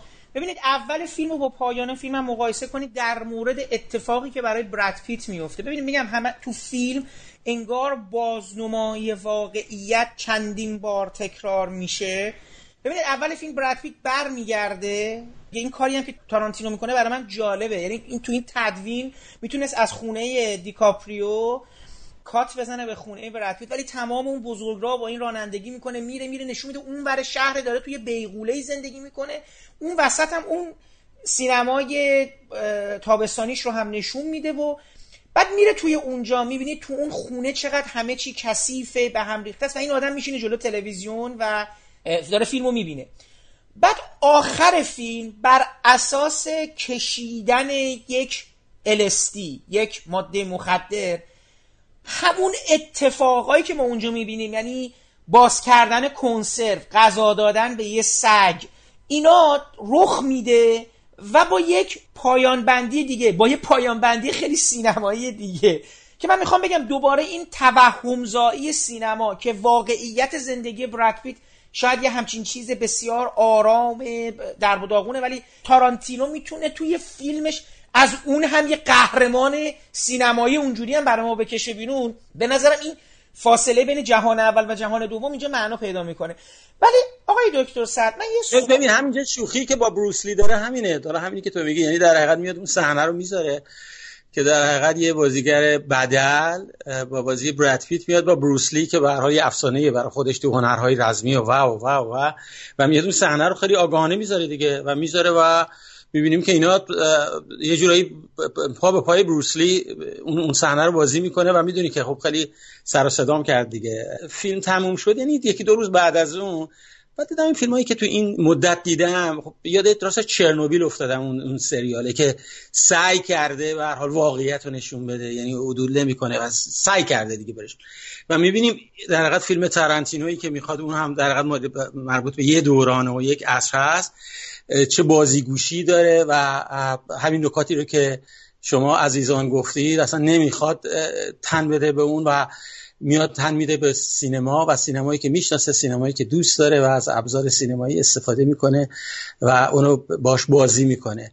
من تقابل این دوتا بر خودم خیلی چیز بود. یعنی یعنی یه اکستریم چرنوبیلی داریم یه اکستریم از این برم وان ساپون تامین هری بود من اتفاقا می‌خواستم پیش از این ولی که ما رو در انتظارش گذاشته های صرافی زاده قبلش بگم این بحثایی که کردیم همین منم می‌خواستم بگم این سکانس بروستی خیلی کلیدی از این جهت و فکر می‌کنم اصلا یه جورایی به شکل مینیمال داره همین مضمون رو توش توصیف می‌کنه و من یه خورده متعجب شدم که وقتی دختر بروسلی اعتراض کرد و حالا این جنجال ها به پا شد خود تارانتینو اون جواب رو داد که گفتش که حالا به هر حال بروسلی در زندگی هم آدم متکبری بوده و چه و چه کاش. اصلا این اضافه نمی‌شد با ماجرا چون اتفاقا تصورم اینه که این همون یعنی یه جور واقعا خلاصه شده همه این بحثای ماست. ما اونجا می‌بینیم یک بدلکار گمنام که اصلا کسی حاضر نیست بهش نقش بده و به زور حاضر شدن که وارد صحنه بکننش در مقابل بروسلی افسانه‌ای مشهور در واقع در اولین حرکت می‌گیره اونو میکوبه به ماشین و ماشین قور میشه به شکل مبالغه آمیزی و همه موقعیت بامزه که تون صحنه ساخته میشه. دقیقا اون همین نکته است. یعنی هم همین چیزیه که شما اشاره کردیم به اینکه یک بدلکار در واقع در اون دنیا دوم رو بست میده و هم اصلا کل ایده فیلم انگار در همون لحظه اتفاق میفته اینکه می‌تونه یک جهان سینمایی یک چیز مشهور رو تبدیل به چی بکنه و حتی چه بسا اون صحنه یه جورایی داره به ما پیشاگاهی هم میده برای اتفاقی که در پایان فیلم میفته همونقدر که برادپیت می‌تونه تصور ما رو ناگهان بشکنه درباره همه اون اتمسفری که دور بر بروسلی ساختیم و اونو یه موجود دست نیافتنی می‌دونیم. همون تاثیر رو هم قرار پایان فیلم در مورد مرگ مشهور و پربحث در واقع شارون تیت بذاره که ما اصلا با خاطرش داریم فیلم رو تماشا می‌کنیم. و این واقعا خیلی کلیدیه تو درک فیلم و اینکه انقدر جنجال شد که چرا بروسلی اونی که ما انتظار داریم نیست همونقدر بی‌معنیه که الان بگن خب چرا شارون تیت فیلم کشته نمیشه. اینا یه چیزن به نظرم تو دنیای فیلم تفاوتی با هم ندارن و میگم کاش خود فیلمساز وارد این بحث نمی‌شد که حالا بخواد کاملا درست میگی. خیلی عجیب بود جوابش. یعنی جواب پخته ای نبود. تو فیلم یعنی این فیلمی ساختیم این اسمش هم هست روزی روزگاری. یه جور خیال پردازی اصلا تو عنوان فیلم هم هست. می‌تونی با هر چیزی بازی کنی و این بازی رو کردی. دیگه اینی که بروسلی متکبر بوده یا نه خیلی غیر منتظره بود. حداقل از کسی مثل تارنتینو. ولی رو ما از همینجا اتفاقا از سر بروسلی شروع می‌کنم. برگردیم ببینیم که سکانس بروسلی اصلا چجوری تو فیلم میاد. من احساس کردم آن چیزی که من از تارانتینو بعد از نه تا فیلم و با این همه کارهایی که قبلا انجام داده بود. ازش انتظار داشتم. اتفاقا در مورد همین تدوین یکی از نکاتی که وجود داشت. ببینید به نظر من تدابیر قبلی تارانتینو برای نمایش فلاشبک ها برای درهم بافتن قصه هاش لینک کردن زنجیر کردن تمام روایتش در حقیقت سامان دادن روایتش چه در فیلم های قبلی که مثل یک کتاب فصل بندی شده بود چه اونایی که حالا یه جورای اپیزودیک بود و اینا یا حتی مثلا به نظرم شاید بی فصل ترینشون همون فیلم جکی براون باشه که حالا اونم اونجا یه یه حیله خودش رو در انتها رو می‌کنه به از زاویه روایت می‌کنه. من راستشو بخواین دیدم که منتقد انگلیسی هم این قضیه رو اشاره کرده بود. احساس کردم یه مقدار این تارانتینو اون تارانتینو قبلی نیست از این جهت. یعنی اون زبردستی و اون حیله ورزی و اون شعبده رو اینجا نمی‌بینم. ببینید سکانس بروسلی اصلا چجوری تو فیلم اومد؟ به ساده ترین شکل ممکنه تارانتینو اینجا فلاشبک زد. تارانتینو براد پیتو میفرسته خونه دیکاپریو میره اون بالا که آنتنش رو درست کنه سیگارش رو در میاره قاعدتا نباید در اون لحظه آقای برد پیت به اینکه چی شد من الان بالای اینجا شدم قرار بگیره. ولی فیلم اونجا یه فلاشبک برای تماشاگر می‌زنه. انگار مثلا می‌خواد به تماشاگر حالی کنه که ببین چی شد. یعنی انگار مثلا جای دیگه نمی‌تونست این قصه رو بذاره. اینجا این موقعیت رو پدید میاره که یه لحظه سیگارش میاره بیرون. خب چی شد؟ بعد خیلی به نظر من ساده. فلاشبک می‌خوره توی چه زمانی که این براد پیت نشسته جلوی در اتاق دیکاپریو و می‌خواد دیکاپریو سفارش اینو به کرت راسل بکنه. همونجا دوباره یه فلاشبک می‌خوره که چه جوری براد پیت زنشو کشته. خب اونجا یه بحثی میشه که چی شد که زن چرا میگه آقا این زنشو کشته؟ و ما اونجا دوباره یه فلاشبکی تو می‌خوره و این ماجرای بروسلی رو ما می‌بینیم که اصلا واقعا احتیاج نیست که فکر کنیم که جوری و دوباره برمیگردیم رو پشت بوم که این داره آنتن رو درست می‌کنه و ما از اینجا خونه شارون تیت رو هم می‌بینیم. یه چیزی از این دست رو شما یه جورایی خیلی برای تارانتینویی که قبلا اون بازی های زمانی رو کرده تو Pulp Fiction یا فیلم های دیگش حتی توی Hateful Eight می‌بینید چند جا فلاش بک می‌خوره و میاد و اینا. احساس نکردین تمهیدی ساده بود؟ من راستش در کلیت مخالف نیستم چون فکر می‌کنم که حالا حالا اگه منم قرار بود ولی تو کل بحث رو بذارم زیاد تفاوتی با همین نداشت. اونم همینه که به نظرم به هر حال ما اصلا تو مجموع یعنی خود کلیتر اصلا تو کل داستانی که در مورد کاراکتر دیکاپریو و براد پیت می‌بینیم یعنی ریک دالگون بدلکارش مجموعا اصلا به طور کلی ایده های هوشمندانه تو جزئیات و تو اجرا به اندازه حالا مثلا بهترین فیلم های تارانتینو ما رو درگیر نمی‌کنه. یعنی شاید اصلا به طور کلی تو نوشتن بعضی از صحنه ها و بعضی از جزئیات و وقایع مثلا کل صحنه هایی که ما سر صحنه می‌بینیم که دیکاپریو داره اون نقش رو اجرا می‌کنه و حالا اون بعد مستی شب قبلش باعث شده مثلا متن رو فراموش کرده باشه و همه اون اتفاقات همه اینها شاید می‌تونست به هر حال بشه. جذابتر می‌تونست باشه. دقیقاً شما آره آره. یعنی یه مقداری به هر حال میفته فیلم در اونجاها و خب شاید هم حتی زیادی طولانیه و بیش از انتظار ماست برای اینکه بخواد ما رو موقعیت رو برای ما توصیف بکنه. بنابراین این هست. آره حالا اون مثال هایی هم که شما زدی وجود داره. فقط شاید تنها نجات دهنده ماجرا اینه که همونجور که شما هم اشاره کردید چون شخصیت براد پیت خیلی جذابه و عملا ما رو درگیر می‌کنه و اغلب صحنه‌هایی که تو اون حضور داره توش به هر حال بامزه است. در حداقل نوبت اول تماشا این رو زیاد حس نکنیم وضعیتمون نکنه. ولی تو ارزیابی مجدد بله من مخالفتی با این پیشنهاد و این فکر ندارم که شاید می‌شد اون صحنه ها یه مقداری به اون استاندارد چند فیلم قبلی یا حتی اصلا سه فیلم اولش نزدیکتر بشه. ولی خب دیگه نمی‌دونم اینکه چرا حالا با وجود اینکه اونقدر هم صحنه درگیر کننده نیست تو فیلم مونده چون می‌تونست شاید کوتاهتر بشه اینو نمی‌دونم. بعد در موردش حرف زد. من آقای صرافی زده ولی مشکلی با اون صحنه یعنی به این شکل نگاه نمی کنم و وقتی که فیلمو دیدم برای من جا افتاد و شیرین بود. در رفته آنتن تلویزیون رو درست کنه و فیلم مثلا خب در مورد یه بخشش در مورد فیلم های تلویزیونی اون دورانه. بروسلی هم تو اون دوران شخصیت اون راننده فیلم گرین هورنت رو داره. دو تا شخصیت هم دیگه. دو تا مرد نقاب دارن که این قانون اجرا می‌کنن. و خب داره تو آنتن تلویزیون رو درست می‌کنه و اینجا هم اینو به هم گره می‌خوره دیگه. و, و, و یادش میاد که چرا چالش هایی که تو کارش داشته و نه من اینکه حالا به چه صورت دیگه ای که اصلا اینطوری فکر نمی کنم به حال وقتی فیلم رو می‌بینم می‌ذارم همینطوری بره جلو ببینم به چه شکل هست و اون فصل نه چون همه چی با هم گره می‌خوره. خونه شرانتیت اون ور هست.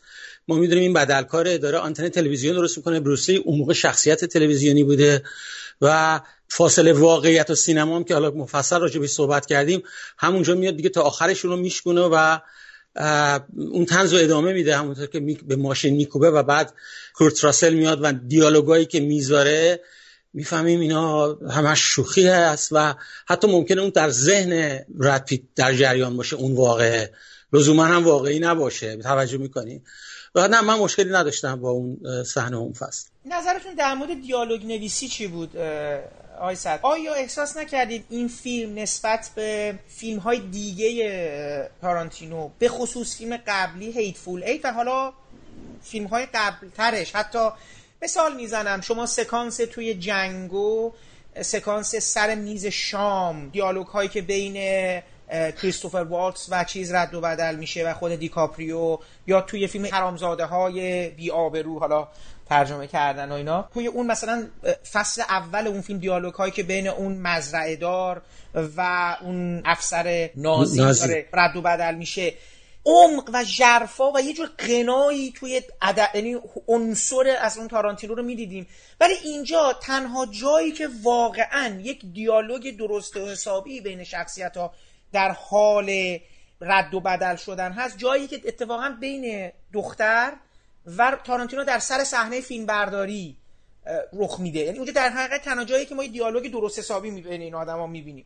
و حتی اینجا هم من احساس کردم که خیلی اون تارانتینو نیست.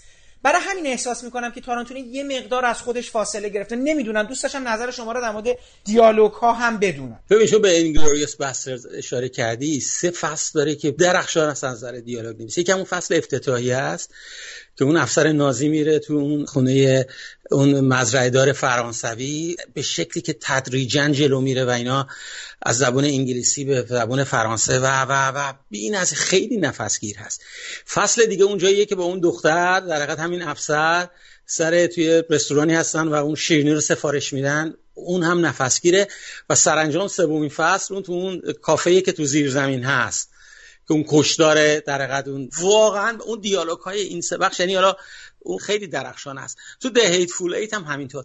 ولی به حال در این دو مثالی که زدیم خیلی موضوع و فضاها تا حد بسیاری تو اون فصل خیلی جمع و جور هستن. من به نظرم این فیلم Once Upon a Time in America در حقیقت اون حال و هوا اون تصاویر اون رنگ و آب اون دوران و اون پس ها خیلی مهمتر از دیالوگ بودن.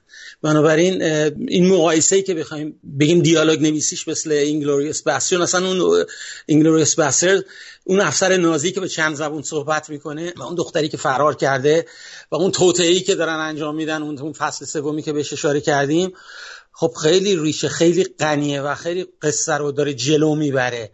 ولی اینجا این حال و هوا هست که اهمیت داره. اون رنگ و آب هست. یعنی در به نظرم می‌رسه باید بیشتر در مورد نماها صحبت کنیم در مورد نماهای نزدیک دور تدوین و من وارد این داستان نشدم که بخوام مقایسه کنم که آیا دیالوگی تو ذهنم مون در مقایسه با فیلم های تارانتینو یا نه. چون اونها اون مثالهایی که زدی بسیار بسیار درخشان هستن و این فیلم به نظرم این قرار هم نبوده که داشته باشه. من یه مثال دیگه به مثال آقای دکتر صد اضافه کنم. آقای دکتر توی فیلم دست پروف اگه توجه کردید یه اونم یه فیلمیه درباره فیلم هایی که تارانتینو دوست داشت. در مورد فیلم های ردبه و حالا اون فیلم ماشین سر اصلا یعنی تمام اون فیلم دو بخش ولی شده بود.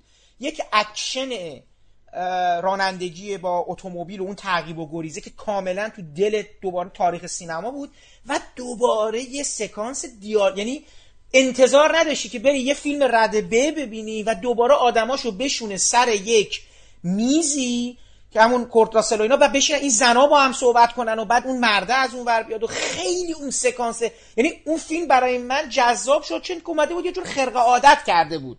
یعنی دوباره اون تارانتینو بودنش رو توی اون فیلمه تزریق کرده بود. می‌خوام بگم که همیشه تارانتینو برای من بوده دیالوگهاش. توی کیل بیل سکانس پایانی فیلم بین خود بیل و عروس در حقیقت کشتنی که صورت می‌گیره اون دیالوگا بازم یه حضوری داره یه جذابیتی داره. حالا دوست داشتم نظر آقای حالا اینجا ببین اینجا آقای اینجا داره. به نظرم همون فصلی که در حقیقت جولی باترز اون دختر کوچیکه با لئوناردو دیکاپریو با هم صحبت می‌کنن. خیلی خیلی جذابه و رد و بدل شدن این گفتگوها. یا اون جایی که براد پیت وارد اون در حقیقت همه اون فصلایی که براد پیت داره با Pussycat در حقیقت با کویلی دیالوگا خیلی جذاب هست. و بعد وقتی که وارد اون مزرعه میشه اون دیالوگ های کوتاهی که یعنی از اونجا خیلی لحن فیلم خیلی خیلی اونجا اتفاقا دیگه قائم به هیچ ارجاعی نیست. خود تعلیق خود مال مال از تو دل خود فیلم برمیاد. من اینا تو ذهنم مونده و این چند بخش حالا شاید فکر کنم چند جای دیگه هم باشه. ولی اینا ب... الان که صحبت می‌کردی اینا بلافاصله تو ذهنم اومد و به نظرم شاید اگر دوباره ببینیم بیشتر تو ذهنمون جا بیفته. چون برای من این گلوریوس باسترز یا هیتفول تو در دوازده بار دیدم خیلی اینا در ذهنم نشست کرده و بر جای مونده و این فیلم دو بار بیشتر ندیدم. ولی به نظرم چند فصل داری که دیالوگاش می‌تونه کلاسیک باشه. من توی یادداشتی هم نوشتم فیلم به اعتقاد من از دو جهت ما رو شگفت زده می‌کنه. یکیش رو ما بیشتر دربارش حرف زدیم یعنی همون بالاخره تغییر دادن اون واقعیتی که ما انتظارش رو می‌کشیم. یکیش هم اتفاقا همین نکته است. اینکه ما نسبت شاید به یک چیزی که اصطلاحا بهش میگیم فیلم تارانتینویی شاید حس کنیم یه مقدار داریم ساختار متفاوتتری رو می‌بینیم که الان در واقع تو توصیفات شما بود. منم فکر می‌کنم نمیشه گفت دیالوگای فیلم ضعیف در نوشته شده بلکه قضیه اینه که به دلیل اینکه فیلم آگاهانه رفته به سمت اینکه بیشتر فیلم اتمسفر باشه فیلم مود باشه و اونقدری که من عقلم می‌رسه در مقایسه با همه فیلم هایی که تا به حال از تارانتینو دیدیم این ویژگی تو این فیلم خیلی بیش از قبلی هاست یعنی هیچ کدوم از فیلم های قبلی رو من فکر کنم بشه اینجوری توصیف کرد که فیلم اتمسفرن. ولی اینجا خب فیلمساز علاقه داشته که جزئیات و تمام اون چه که حالا هم تو حافظه خودش عنوان یک کودک 5 6 سال باقی مونده هم بقیه چیزهایی که شاید بعدها از فیلم ها و سریال ها الهام گرفته توی بازآفرینی موقعیت های لس آنجلس اون سال و اون مقطع توی حتی رنگ در واقع نئون سردر کافه ها رستوران ها جاهای مشهور لس آنجلس تو اون منطقه و تو اون زمان خاص دقیقا تو اون محدوده چند ماهی که داستان داره تو سال 69 روایت میشه همه اینا رو برای ما بازآفرینی کنه. و مثلا همون سکانس طولانی حضور شارنتیت در اون سالن واضح هم هست که سالن چندان مرغوب و درجه یک شهر نیستش دیگه خود گوشه شهر قرار گرفته. همه این جزئیات براش جذاب بوده و از اون ور ساختمان درام رو هم در نظر بگیریم که برخلاف همه فیلم های تارانتینو که معمولا اتفاق توش اینه که شخصیت های از جاهای مختلف میان و در نهایت تو چند موقعیت با هم شریک میشن و اون موقعیت رو می‌سازن که بنابراین خود به خود نتیجه میده ساخته شدن سکانس هایی رو که در یک کافه دور هم بشینن و حرف بزنن. اینجا ما با ساختاری طرفیم که سه شخصیت اصلیمون که دیکاپریو براد پیت و مارگو رابی باشن اصلا کلا در بیشتر لحظات فیلم دارن مسیرهای جداگانه ای رو طی می‌کنن که همونجور که تو صحبت قبلی هم بود خود به خود با هم مقایسه میشه و موقعیت های قرینه می‌سازه. اصلا امکانش اونقدر نیست که این سه شخصیت بتونن با هم دیگه در واقع هم کلام بشن و اون جنس چیزهایی که ما تو فیلم های قبلی دیدیم شکل بگیره. بنابراین اصلا اگر هم تلاشی می‌کرد تارانتینو برای دیالوگ نویسید ساختمان درامش راه نمی‌داد. اما همونجور که آیسه از گفتن تو اون لحظاتی که اتفاق میفته خیلی هوشمندانه است. من به مثال هایی که زده شد سکانس آخر رو هم اضافه کنم. از لحظه که اون شخصیت جیسی برگ یعنی همون کسی که ما می‌دونیم در واقعیت کشته شده اما از طرف خونه شارون تیت میاد و شروع می‌کنه با دیکاپریو حرف زدن و دعوتش می‌کنه می‌بره تو کل دیالوگ های اون سکانس هم فوق العاده بامزه و غیر عادیه و خب خیلی هم به یاد ماندنی چون ما در اون لحظات دقیقا انتظار داریم که جای قربانی و در واقع کسی که نجات پیدا کرده جابجا شده باشه و حالا توی این جابجایی عجیب این صحبت ها داره در لحظاتی اتفاق میفته که دقیقا پیش از اون لحظات اون کشته شده باشن و خب خیلی باز هوشمندانه نوشته شده گرچه شباهتی به اون سکانس های مشهور پر دیالوگ کافه های فیلم های قبلی نداره اما خب از جنس دیگه ای و کاملا متفاوت. من با این موافقم که خیلی این تفاوت رو شگفت زده می‌کنه ولی راستش فکر نمی‌کنم ضعف فیلمه. یعنی فکر نمی‌کنم جور ایراده. پس پس من اینو بگم. ببینید با اینکه فیلم از نمای پایانی شروع کنم اون نمای های انگلی که ما داریم رو کرین داریم به نظر میاد انگار کسی که داره با کل مجموعه صحبت می‌کنه انگار این روح شارونتیت از بالا داره در مورد فیلم صحبت می‌کنه. روح شارونتیت توی فیلم حضور داره. من می‌خواستم بگم احساس نمی که شخصیت شارونتیت به یه معنا اون کاری که شده به تدریج کمتر میشه اینجوری که ما بهترین شخصیت پردازی رو روی براد پیت داریم. دیکاپریو شخصیتی پیشبینی پذیرتر داره. و از اون سمت شارون تیت و پولانسکی بدبخت که اصلا هیچی به نظر میاد خیلی اون پردازش واقعی رو نداره. به یه معنا اینجوری می‌خوام بگم. اگر مثلا ما توی فیلم Inglourious Basterds لزوما احتیاج نبود که هیتلر رو ببینیم تا دلیل کشته شده دلیل کاری که داره می‌کنه تارانتینو در کشتنش رو بفهمیم. بخاطر که ما همه دیگه می‌دونستیم. من می‌خوام برگردم تمامی صحبت رو به صحبت اولیه‌مون که یعنی جنبندی باشه. آیا احساس نمی کنید که اصلا اون صحبتی که به صورت خیلی بدی تو جلسه مطبوعاتی کم مطرح شد که چرا دیالوگ کم نوشتی که ذات حرف نظرم غلط نبود بسیار در یک کانتکس بد و مسخره مطرح شد و جواب خوبی هم تارانتینو داد. ولی اساسا احساس نمی کنید جای شخصیت شارون تیت این فیلم جای پردازش بیشتری بهش داشت.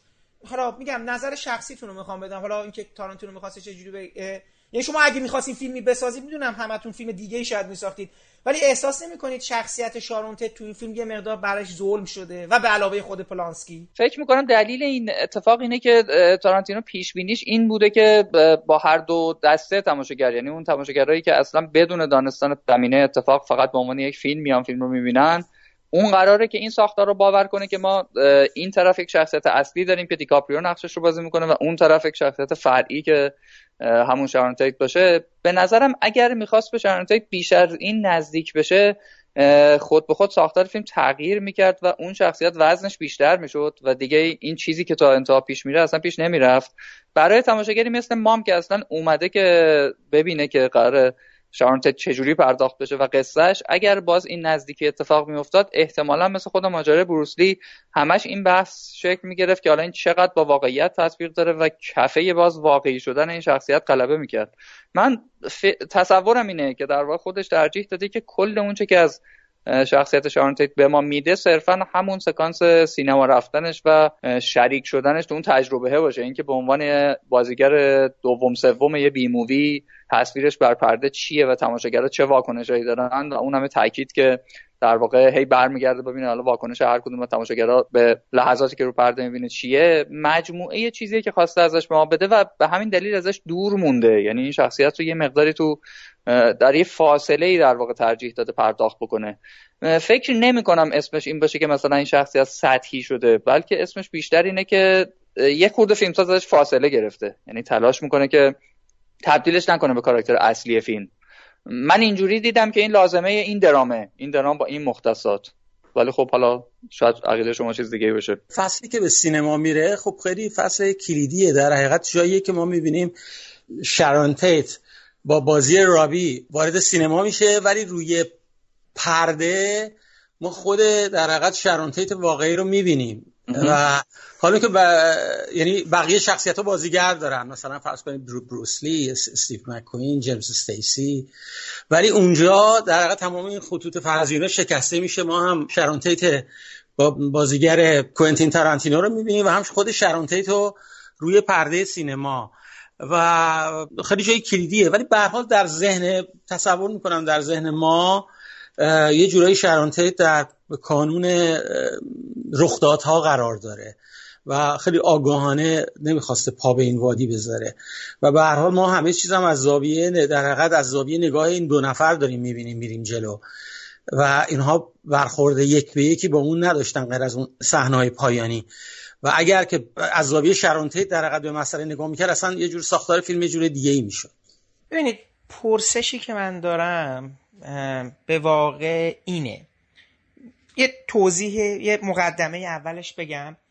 ببینید مارکو بلوکیو تو فیلم صبح خیر شب اومده یه بازی با گروگانگیری و ترور آلدومورو به عنوان یه شخصیت بسیار مهم سیاسی در ایتالیا و یک واقعه مهم بسیار سیاسی تو ایتالیا انجام داده.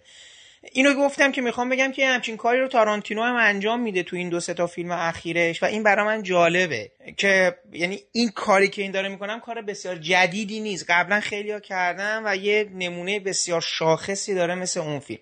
حالا پرسش من اینجاست که یه آدمی مثل تارانتینو وقتی میادش این اهمیت مسئله کشته شدن هیتلر در انتهای فیلم اینگلوریوس باسترز برای ما روشنه. اینکه این کاری که داره می‌کنه خیلی مشخصه. من می‌خوام ببینم آیا به نظر شما تارانتینو موفق شده اهمیت کشته نشدن شارون تیت در آخر این فیلم یا در حقیقت تغییر تاریخی که داره انجام میده رو هم به همون اندازه برای تماشاگرش جا بندازه یا نه. در این زمینه تفاوت اساسی بین Inglourious Basterds و روز روزگاری در هالیوود وجود داره. در فیلم Inglourious Basterds پس زمینه سه که زمان جنگ دوم جهانی هست برای اکثر تماشاگران کاملا روشن و آگاهه. و در حقیقت حتی مکانش هم همینطوری. یعنی فرانسه اشغال شده که فیلم در حقیقت فصل افتتاحیش در اونجا میگذره.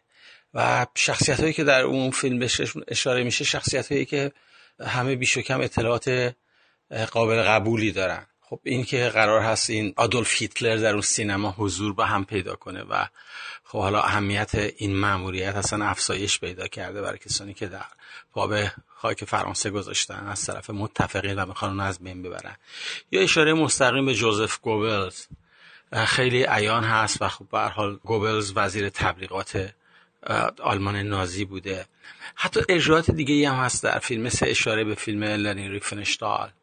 توسط فسبیندر در اون زیر زمین انجام میشه در اون کافه زیر زمینی در حالی که در فیلم روز روزگاری در هالیوود اشاره به شارون تیت بسیار تدریجی و بطیی هست. در حقیقت ما در یک سوم آخر فیلم در میابیم که خیلی بزرگ شده و قرار ما برسیم به اون climax با اون فصل نهایی آخر فیلم. و به این اطلاعات هم ما داریم و بسیاری از بیننده ها این اطلاعات رو ندارند که آنچه بر سر شارون تیت اومده اون قتل عامی که در اون خونه میشه اون زن رومن پولنسکی بوده.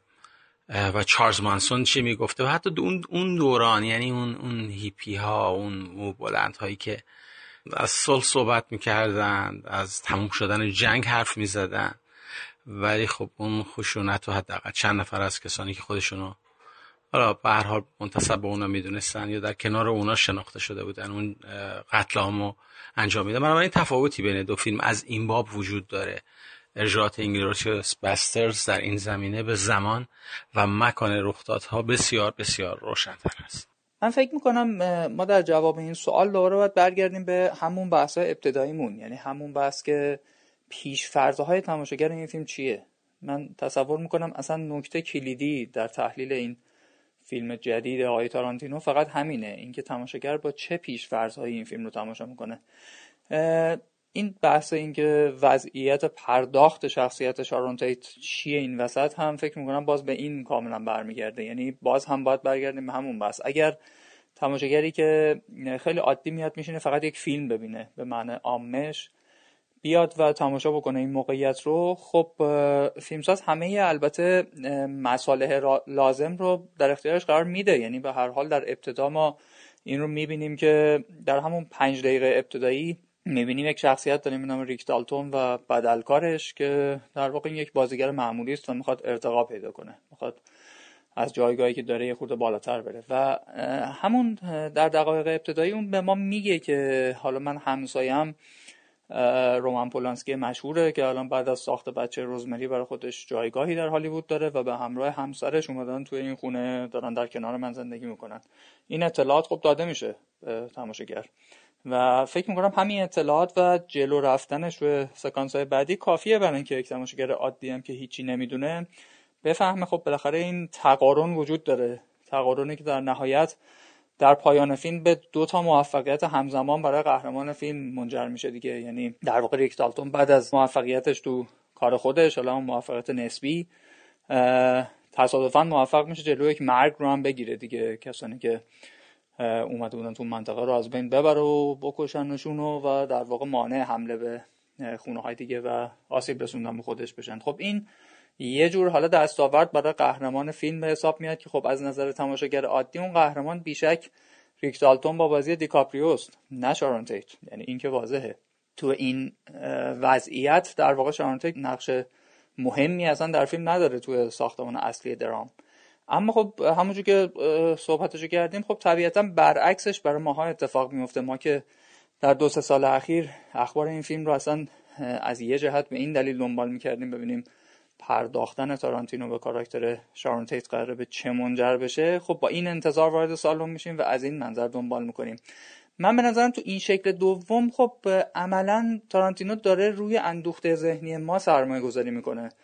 می‌دونی؟ یعنی اینکه این سوال رو تر کنیم که خب حالا شارون تیتی که فیلم به ما معرفی می‌کنه اصلا چیه و چی دستمون رو می‌گیره و حالا اون تغییر پایانی که چی اصلا؟ یعنی دستاوردش چیه؟ خب فکر می‌کنم دقیقا به پیشفرض های مایی متصله که می‌دونیم شارون تیت کیه و می‌دونیم اونجا چه حادثه ای رخ داده. اصلا خارج از این معنا نداره این ساختار. و اون وقت تو این ساختار خب طبیعتا می‌رسه به همون بحثی که کردیم یعنی اون بازی با واقعیت و دستکاری که سینما و خیال پردازی با اون می‌کنه و همه اون بحثی که قبلا داشتیم. بنابراین فکر می‌کنم نمیشه اینجوری دید که فیلم چی به تماشاگر میده در توضیح کاراکتری به نام شارون چون اصلا فیلم این معماری رو نداره دیگه. حالا درست و غلطی البته بحثیه که حالا میشه کرد که اصلا این به نفع فیلم تمام شده یا نشده. اما خب فکر می‌کنم اصلا تو طراحی اولیه خود تارانتینو این لحاظ نشده. یعنی اون حساب کرده که اگر تماشاگری هیچی نمی‌دونه خب بنابراین شارون میشه شخصیت فرعی فیلم من و شخصیتی که فقط تماشاگر عادی می‌دونه بالاخره این مشهور بوده. بالاخره آدمی بوده که به خاطر اینکه همسر یک فیلمساز مشهوره الان اون موقعیتی رو داره که فیلم به ما توضیح میده. فقط تو این در واقع قرینه سازی اون درکی پیدا می‌کنه از اینکه داستان فیلم داره به چه مسیری میره. نه طبعا به اون دلایلی که برای ما جذابه. این تفاوت حتما وجود داره. شکی درش نیست. یه سوال پیش بینی هم ازتون بپرسم. آقای صد فکر کنید خدافظی بکنه تارانتینو؟ با توجه به این خیلی حاشیه است ولی دوست دارم پیش بینیتون رو ببینم. فکر می‌کنید بالاخره این خدافظی کنه بعد از فیلم دهم؟ من به نظرم اینم یه بازی رسانه‌ای و یه بازیگوشی از نوع تارانتینویی. یعنی در حقیقت چجوری تو این سن و سال میشه ادعا کرد که من یک فیلم می‌سازم ده تا بعد تموم میشه. نمی‌دونم. یه, یه جور جنبه ژورنالیستی داره. چنانچه ما خود ما الان توی بحثمون هم بود. واقعا توی این بازی های ژورنالیستی درگیر قضیه این کشتار شران تیت شدیم و اون تعلیق و اینا. اگر اینقدر نخونده بودیم در موردش یه جور دیگه ای شاید وقتی که توی سالن سینما به پرده نگاه می‌کردیم حس و حالمون بود. نه من تصور می‌کنم یه ادعایی که شده و خب حالا بیاین امیدوار باشیم که پس از دهمی هم یازدهمی هم بسازم اگه توجهگری گفته می‌خوام فیلم هارور بسازم و فیلم وحشت بسازم و اینا توی این فیلم هم اگه نگاه کنید خیلی اون فضای توی اون رنچه توی اون جایی که اینا جمع شدن به نظر من اتفاقا اون لحظه فیلم یکی از لحظاتی که فوق العاده وحشت به طرز خیلی عمیقی تو فیلم گسترش پیدا کرده چون راستش بله. راستش بخواین هر لحظه من احساس یعنی با توجه به شناختی که از تارانتینو داشتم من احساس کردم تو این لحظه فیلم اتفاقا climax فیلم قرار بود اینجا برای من اتفاق بیفته. گفتم الان به این کشته میشه توسط این دخترا. یعنی ما فکر می‌کنیم این آدم آدم قدرتمندیه مرد سرپای اینا ولی اینجا مثل همون فیلم این گروه خشن که به قول معروف اون اقربه رو مورچه ها می‌خورن و حالا اینجوری. اینجا اینا می‌گیرن پدر اینو در میارن که خب البته سکانس اصلا کاملا غیر قابل پیش بینی پیش رفت آره. و اصلا به یه جایی رسید و اون اصلا حس بسیار عجیبی. به نظر یکی از بهترین سکانس ها و لحظات فیلم دقیقا تمام اتفاقی که از لحظه که اینا میرن توی اونجا و برمیگرده هست. حالا ولی دوست داشتم نظر شما رو هم بپرسم. گفته حالا می‌خوام فیلم وحشت بسازم می‌خوام خدافزی کنم.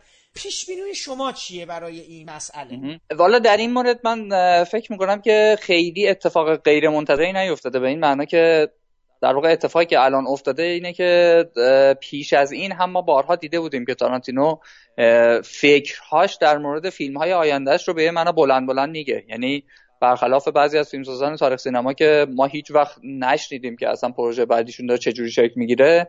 اگه الان دقت کنیم از کیل بیل تا امروز میشه گفت مرتب تارانتینو در مورد فیلماش و پروژه های آیندهش هی حرف زده هی گفته که من دارم چی کار می‌کنم و حتی میشه گفت این سال به سال تشدید هم شده. مثلا خود هیتفول ایت اگه یادتون باشه که اصلا کلا گفت نمیسازمش دیگه چون فیلم نامش لو رفته و دیگه اصلا برام جذابیتش از بین رفت. بعد چند ماه گفت نه حالا تصمیم گرفتم با اینکه فیلم نامه رو رفته بازم بسازم. خیلی عادت کرده به اینکه درباره پروژه‌اش حرف بزنه و خب البته رسانه هم پذیرای این هستن. یعنی یکی از تفریحات هم همین شده که هی ازش بپرسن و خود این رو تبدیل کنن به خبرهای داغ. من حسم اینه که الانم باز با یه اتفاق دیگه ای از همین جنس طرفیم. یعنی چون که ازش پرسیدن که پروژه آینده چیه اون در مورد این حرف زده که فیلمسازی برای سخته و پروسه طولانیه و در واقع خیلی ازش انرژی می‌بره و شاید دیگه بسه. من اونجور که دیدم جملهش بیشتر این بوده که شاید بسه. دیگه دیگه کافیه و خب این خودش شده خبر حالا که این جمله تارانتینو شاید معناش اینه که می‌خواد فیلمسازی رو کنار بذاره. ولی فکر نمی‌کنم این اتفاق بیفته. اتفاقی که میفته اینه که من فکر می‌کنم خب البته که نمی‌تونیم انتظار داشته باشیم فیلم های متعدد بسازه.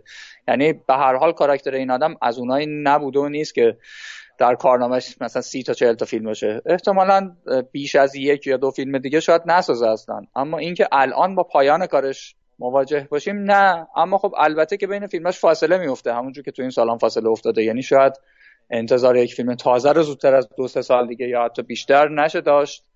اما من برداشتم این نیست که ممکنه دیگه فیلمی از اون نبینیم. من احساس می‌کنم که جدا تمام اینا یه بازیگوشی دیگه که تارانتینو و خرج تو فیلم این هستش که یه سلسله وقایعی رو پشت سر هم میچینه برای اینکه انگاری اون شکلگیری خشونت نهایی رو هم یه جورایی معنا بهش ببخشه.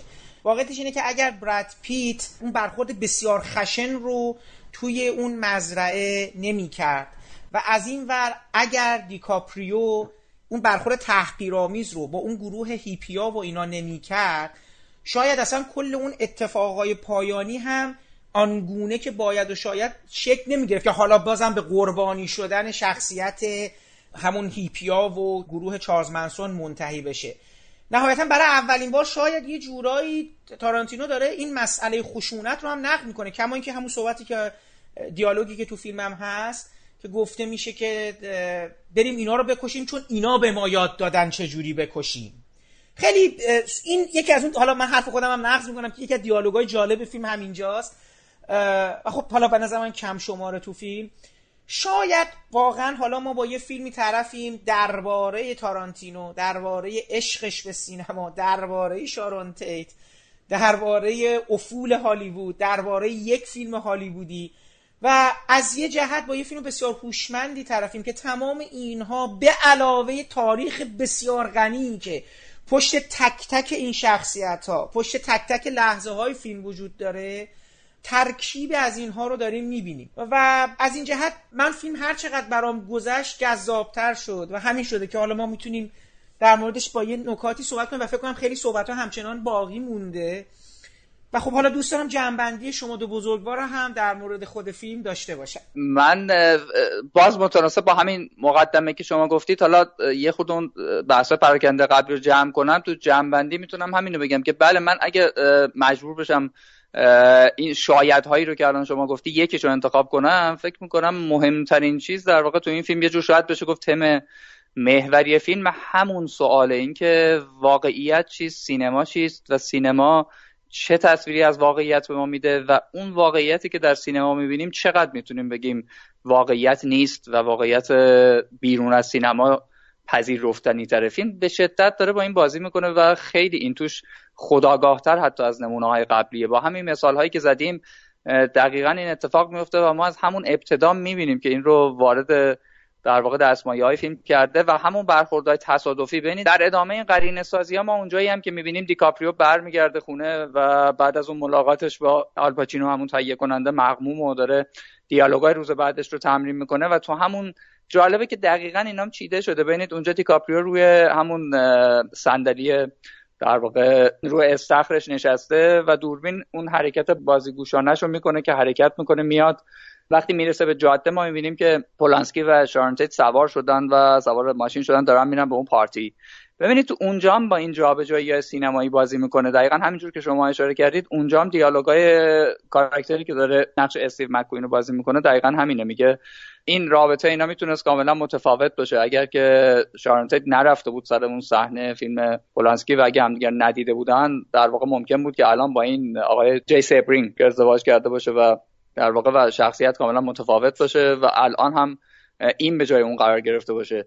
این جابجایی ها همونقدر که درون سینماییه یعنی ببینید این در واقع چیزیه که هم به واسطه تولید یک فیلم اتفاق افتاده و این دو نفر زن و شوهر شدن و بنابراین الان اینجا هستن و هم چیزیه که درون حالا خود این فیلم داره اتفاق میفته و این حرکت دوربینی که یه بار دیگه در انتهای فیلم برعکس میشه. یعنی این شخصیت دقیقا تو همون موقعیت نشسته تا اینکه اون موجودات پیدا میشن و در واقع مجبور میشه بلند شه و اونا رو از بین ببره. به نظرم دستمایه اصلی فیلمه. یعنی همین تغییرات همین یه خورده عقب جلوتر بودن ها همون چیزی که گفتیم تو Pulp Fiction هم مسئله اصلی فیلمه. و این مسئله است که ظاهرا تارانتینو با این جابجایی ها و اینکه اگر زندگی یه خورده این ورتر اون ورتر باشه و حوادث یه کمی عقب و جلوتر باشن چی از توش در میاد؟ گویا یک درگیری ابدی داره و این چیزیه که احتمالا خود سینما بهش داده. یعنی سینما برای ما همین کارو کرده دیگه. ما اگر بخوایم سینما رو تعریف کنیم چیزی جز همین نیست که اصلا داستانگویی چیزی جز این نیست. ما یک زندگی روزمره داریم که به نظر خیلی اوقات بیهوده و بیمعنی و ابسورد میاد.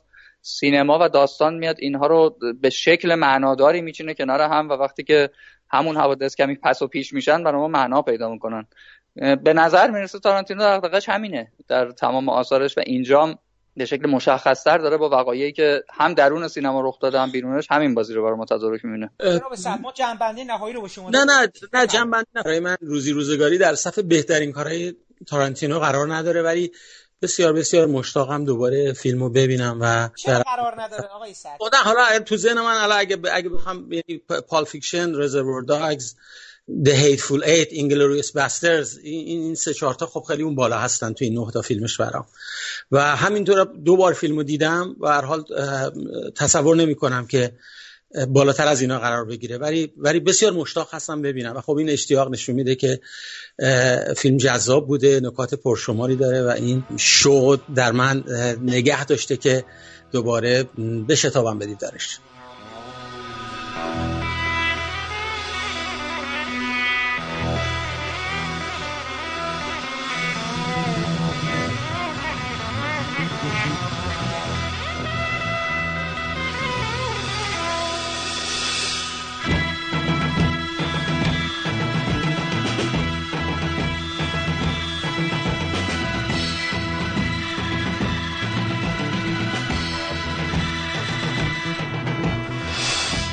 این پادکست هم همینجا به پایان می‌رسه و من امیدوارم صحبت های آقایان دکتر حمید رضا صدر و حسین معززینیا درباره فیلم روز روزگاری در هالیوود برای شما مفید و شنیدنی بوده باشه.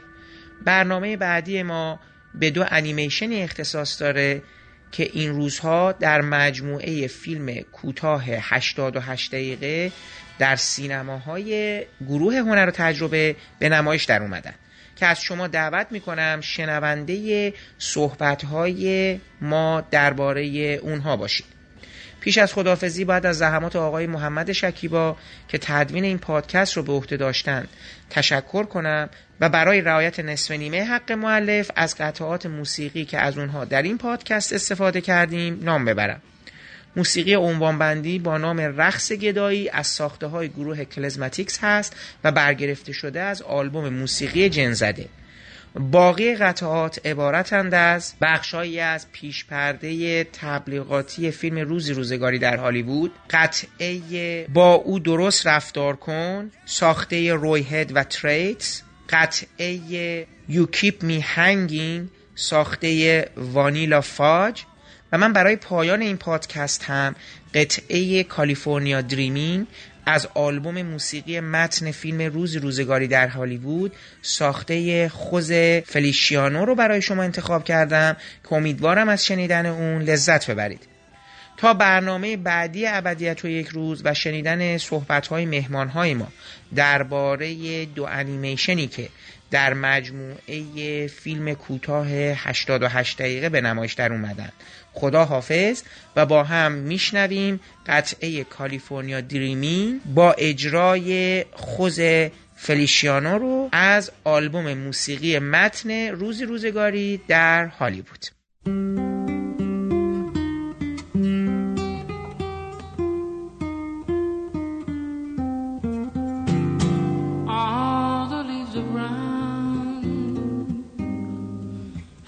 Say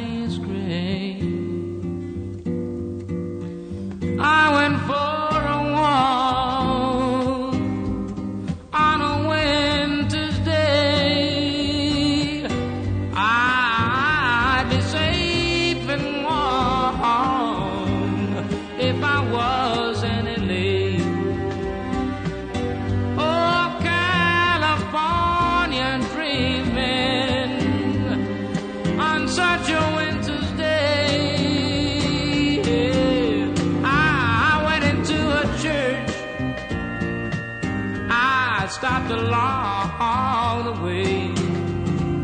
Well, I got down on my, on my, on my bended knees, and I began to pray. You know the preacher digs a call. He knows I'm gonna stay. Yes, he knows, cause I told him so.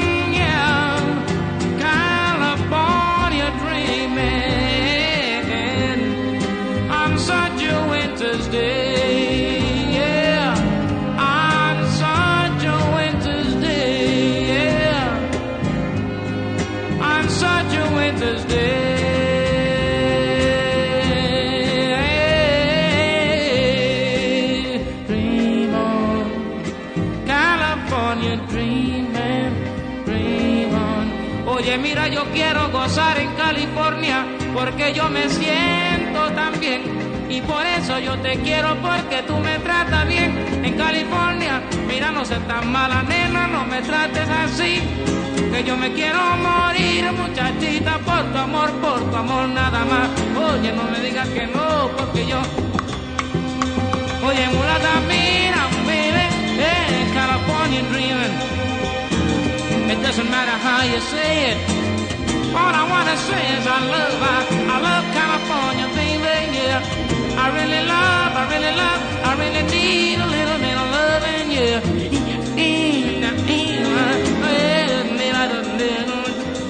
Baby, baby, baby.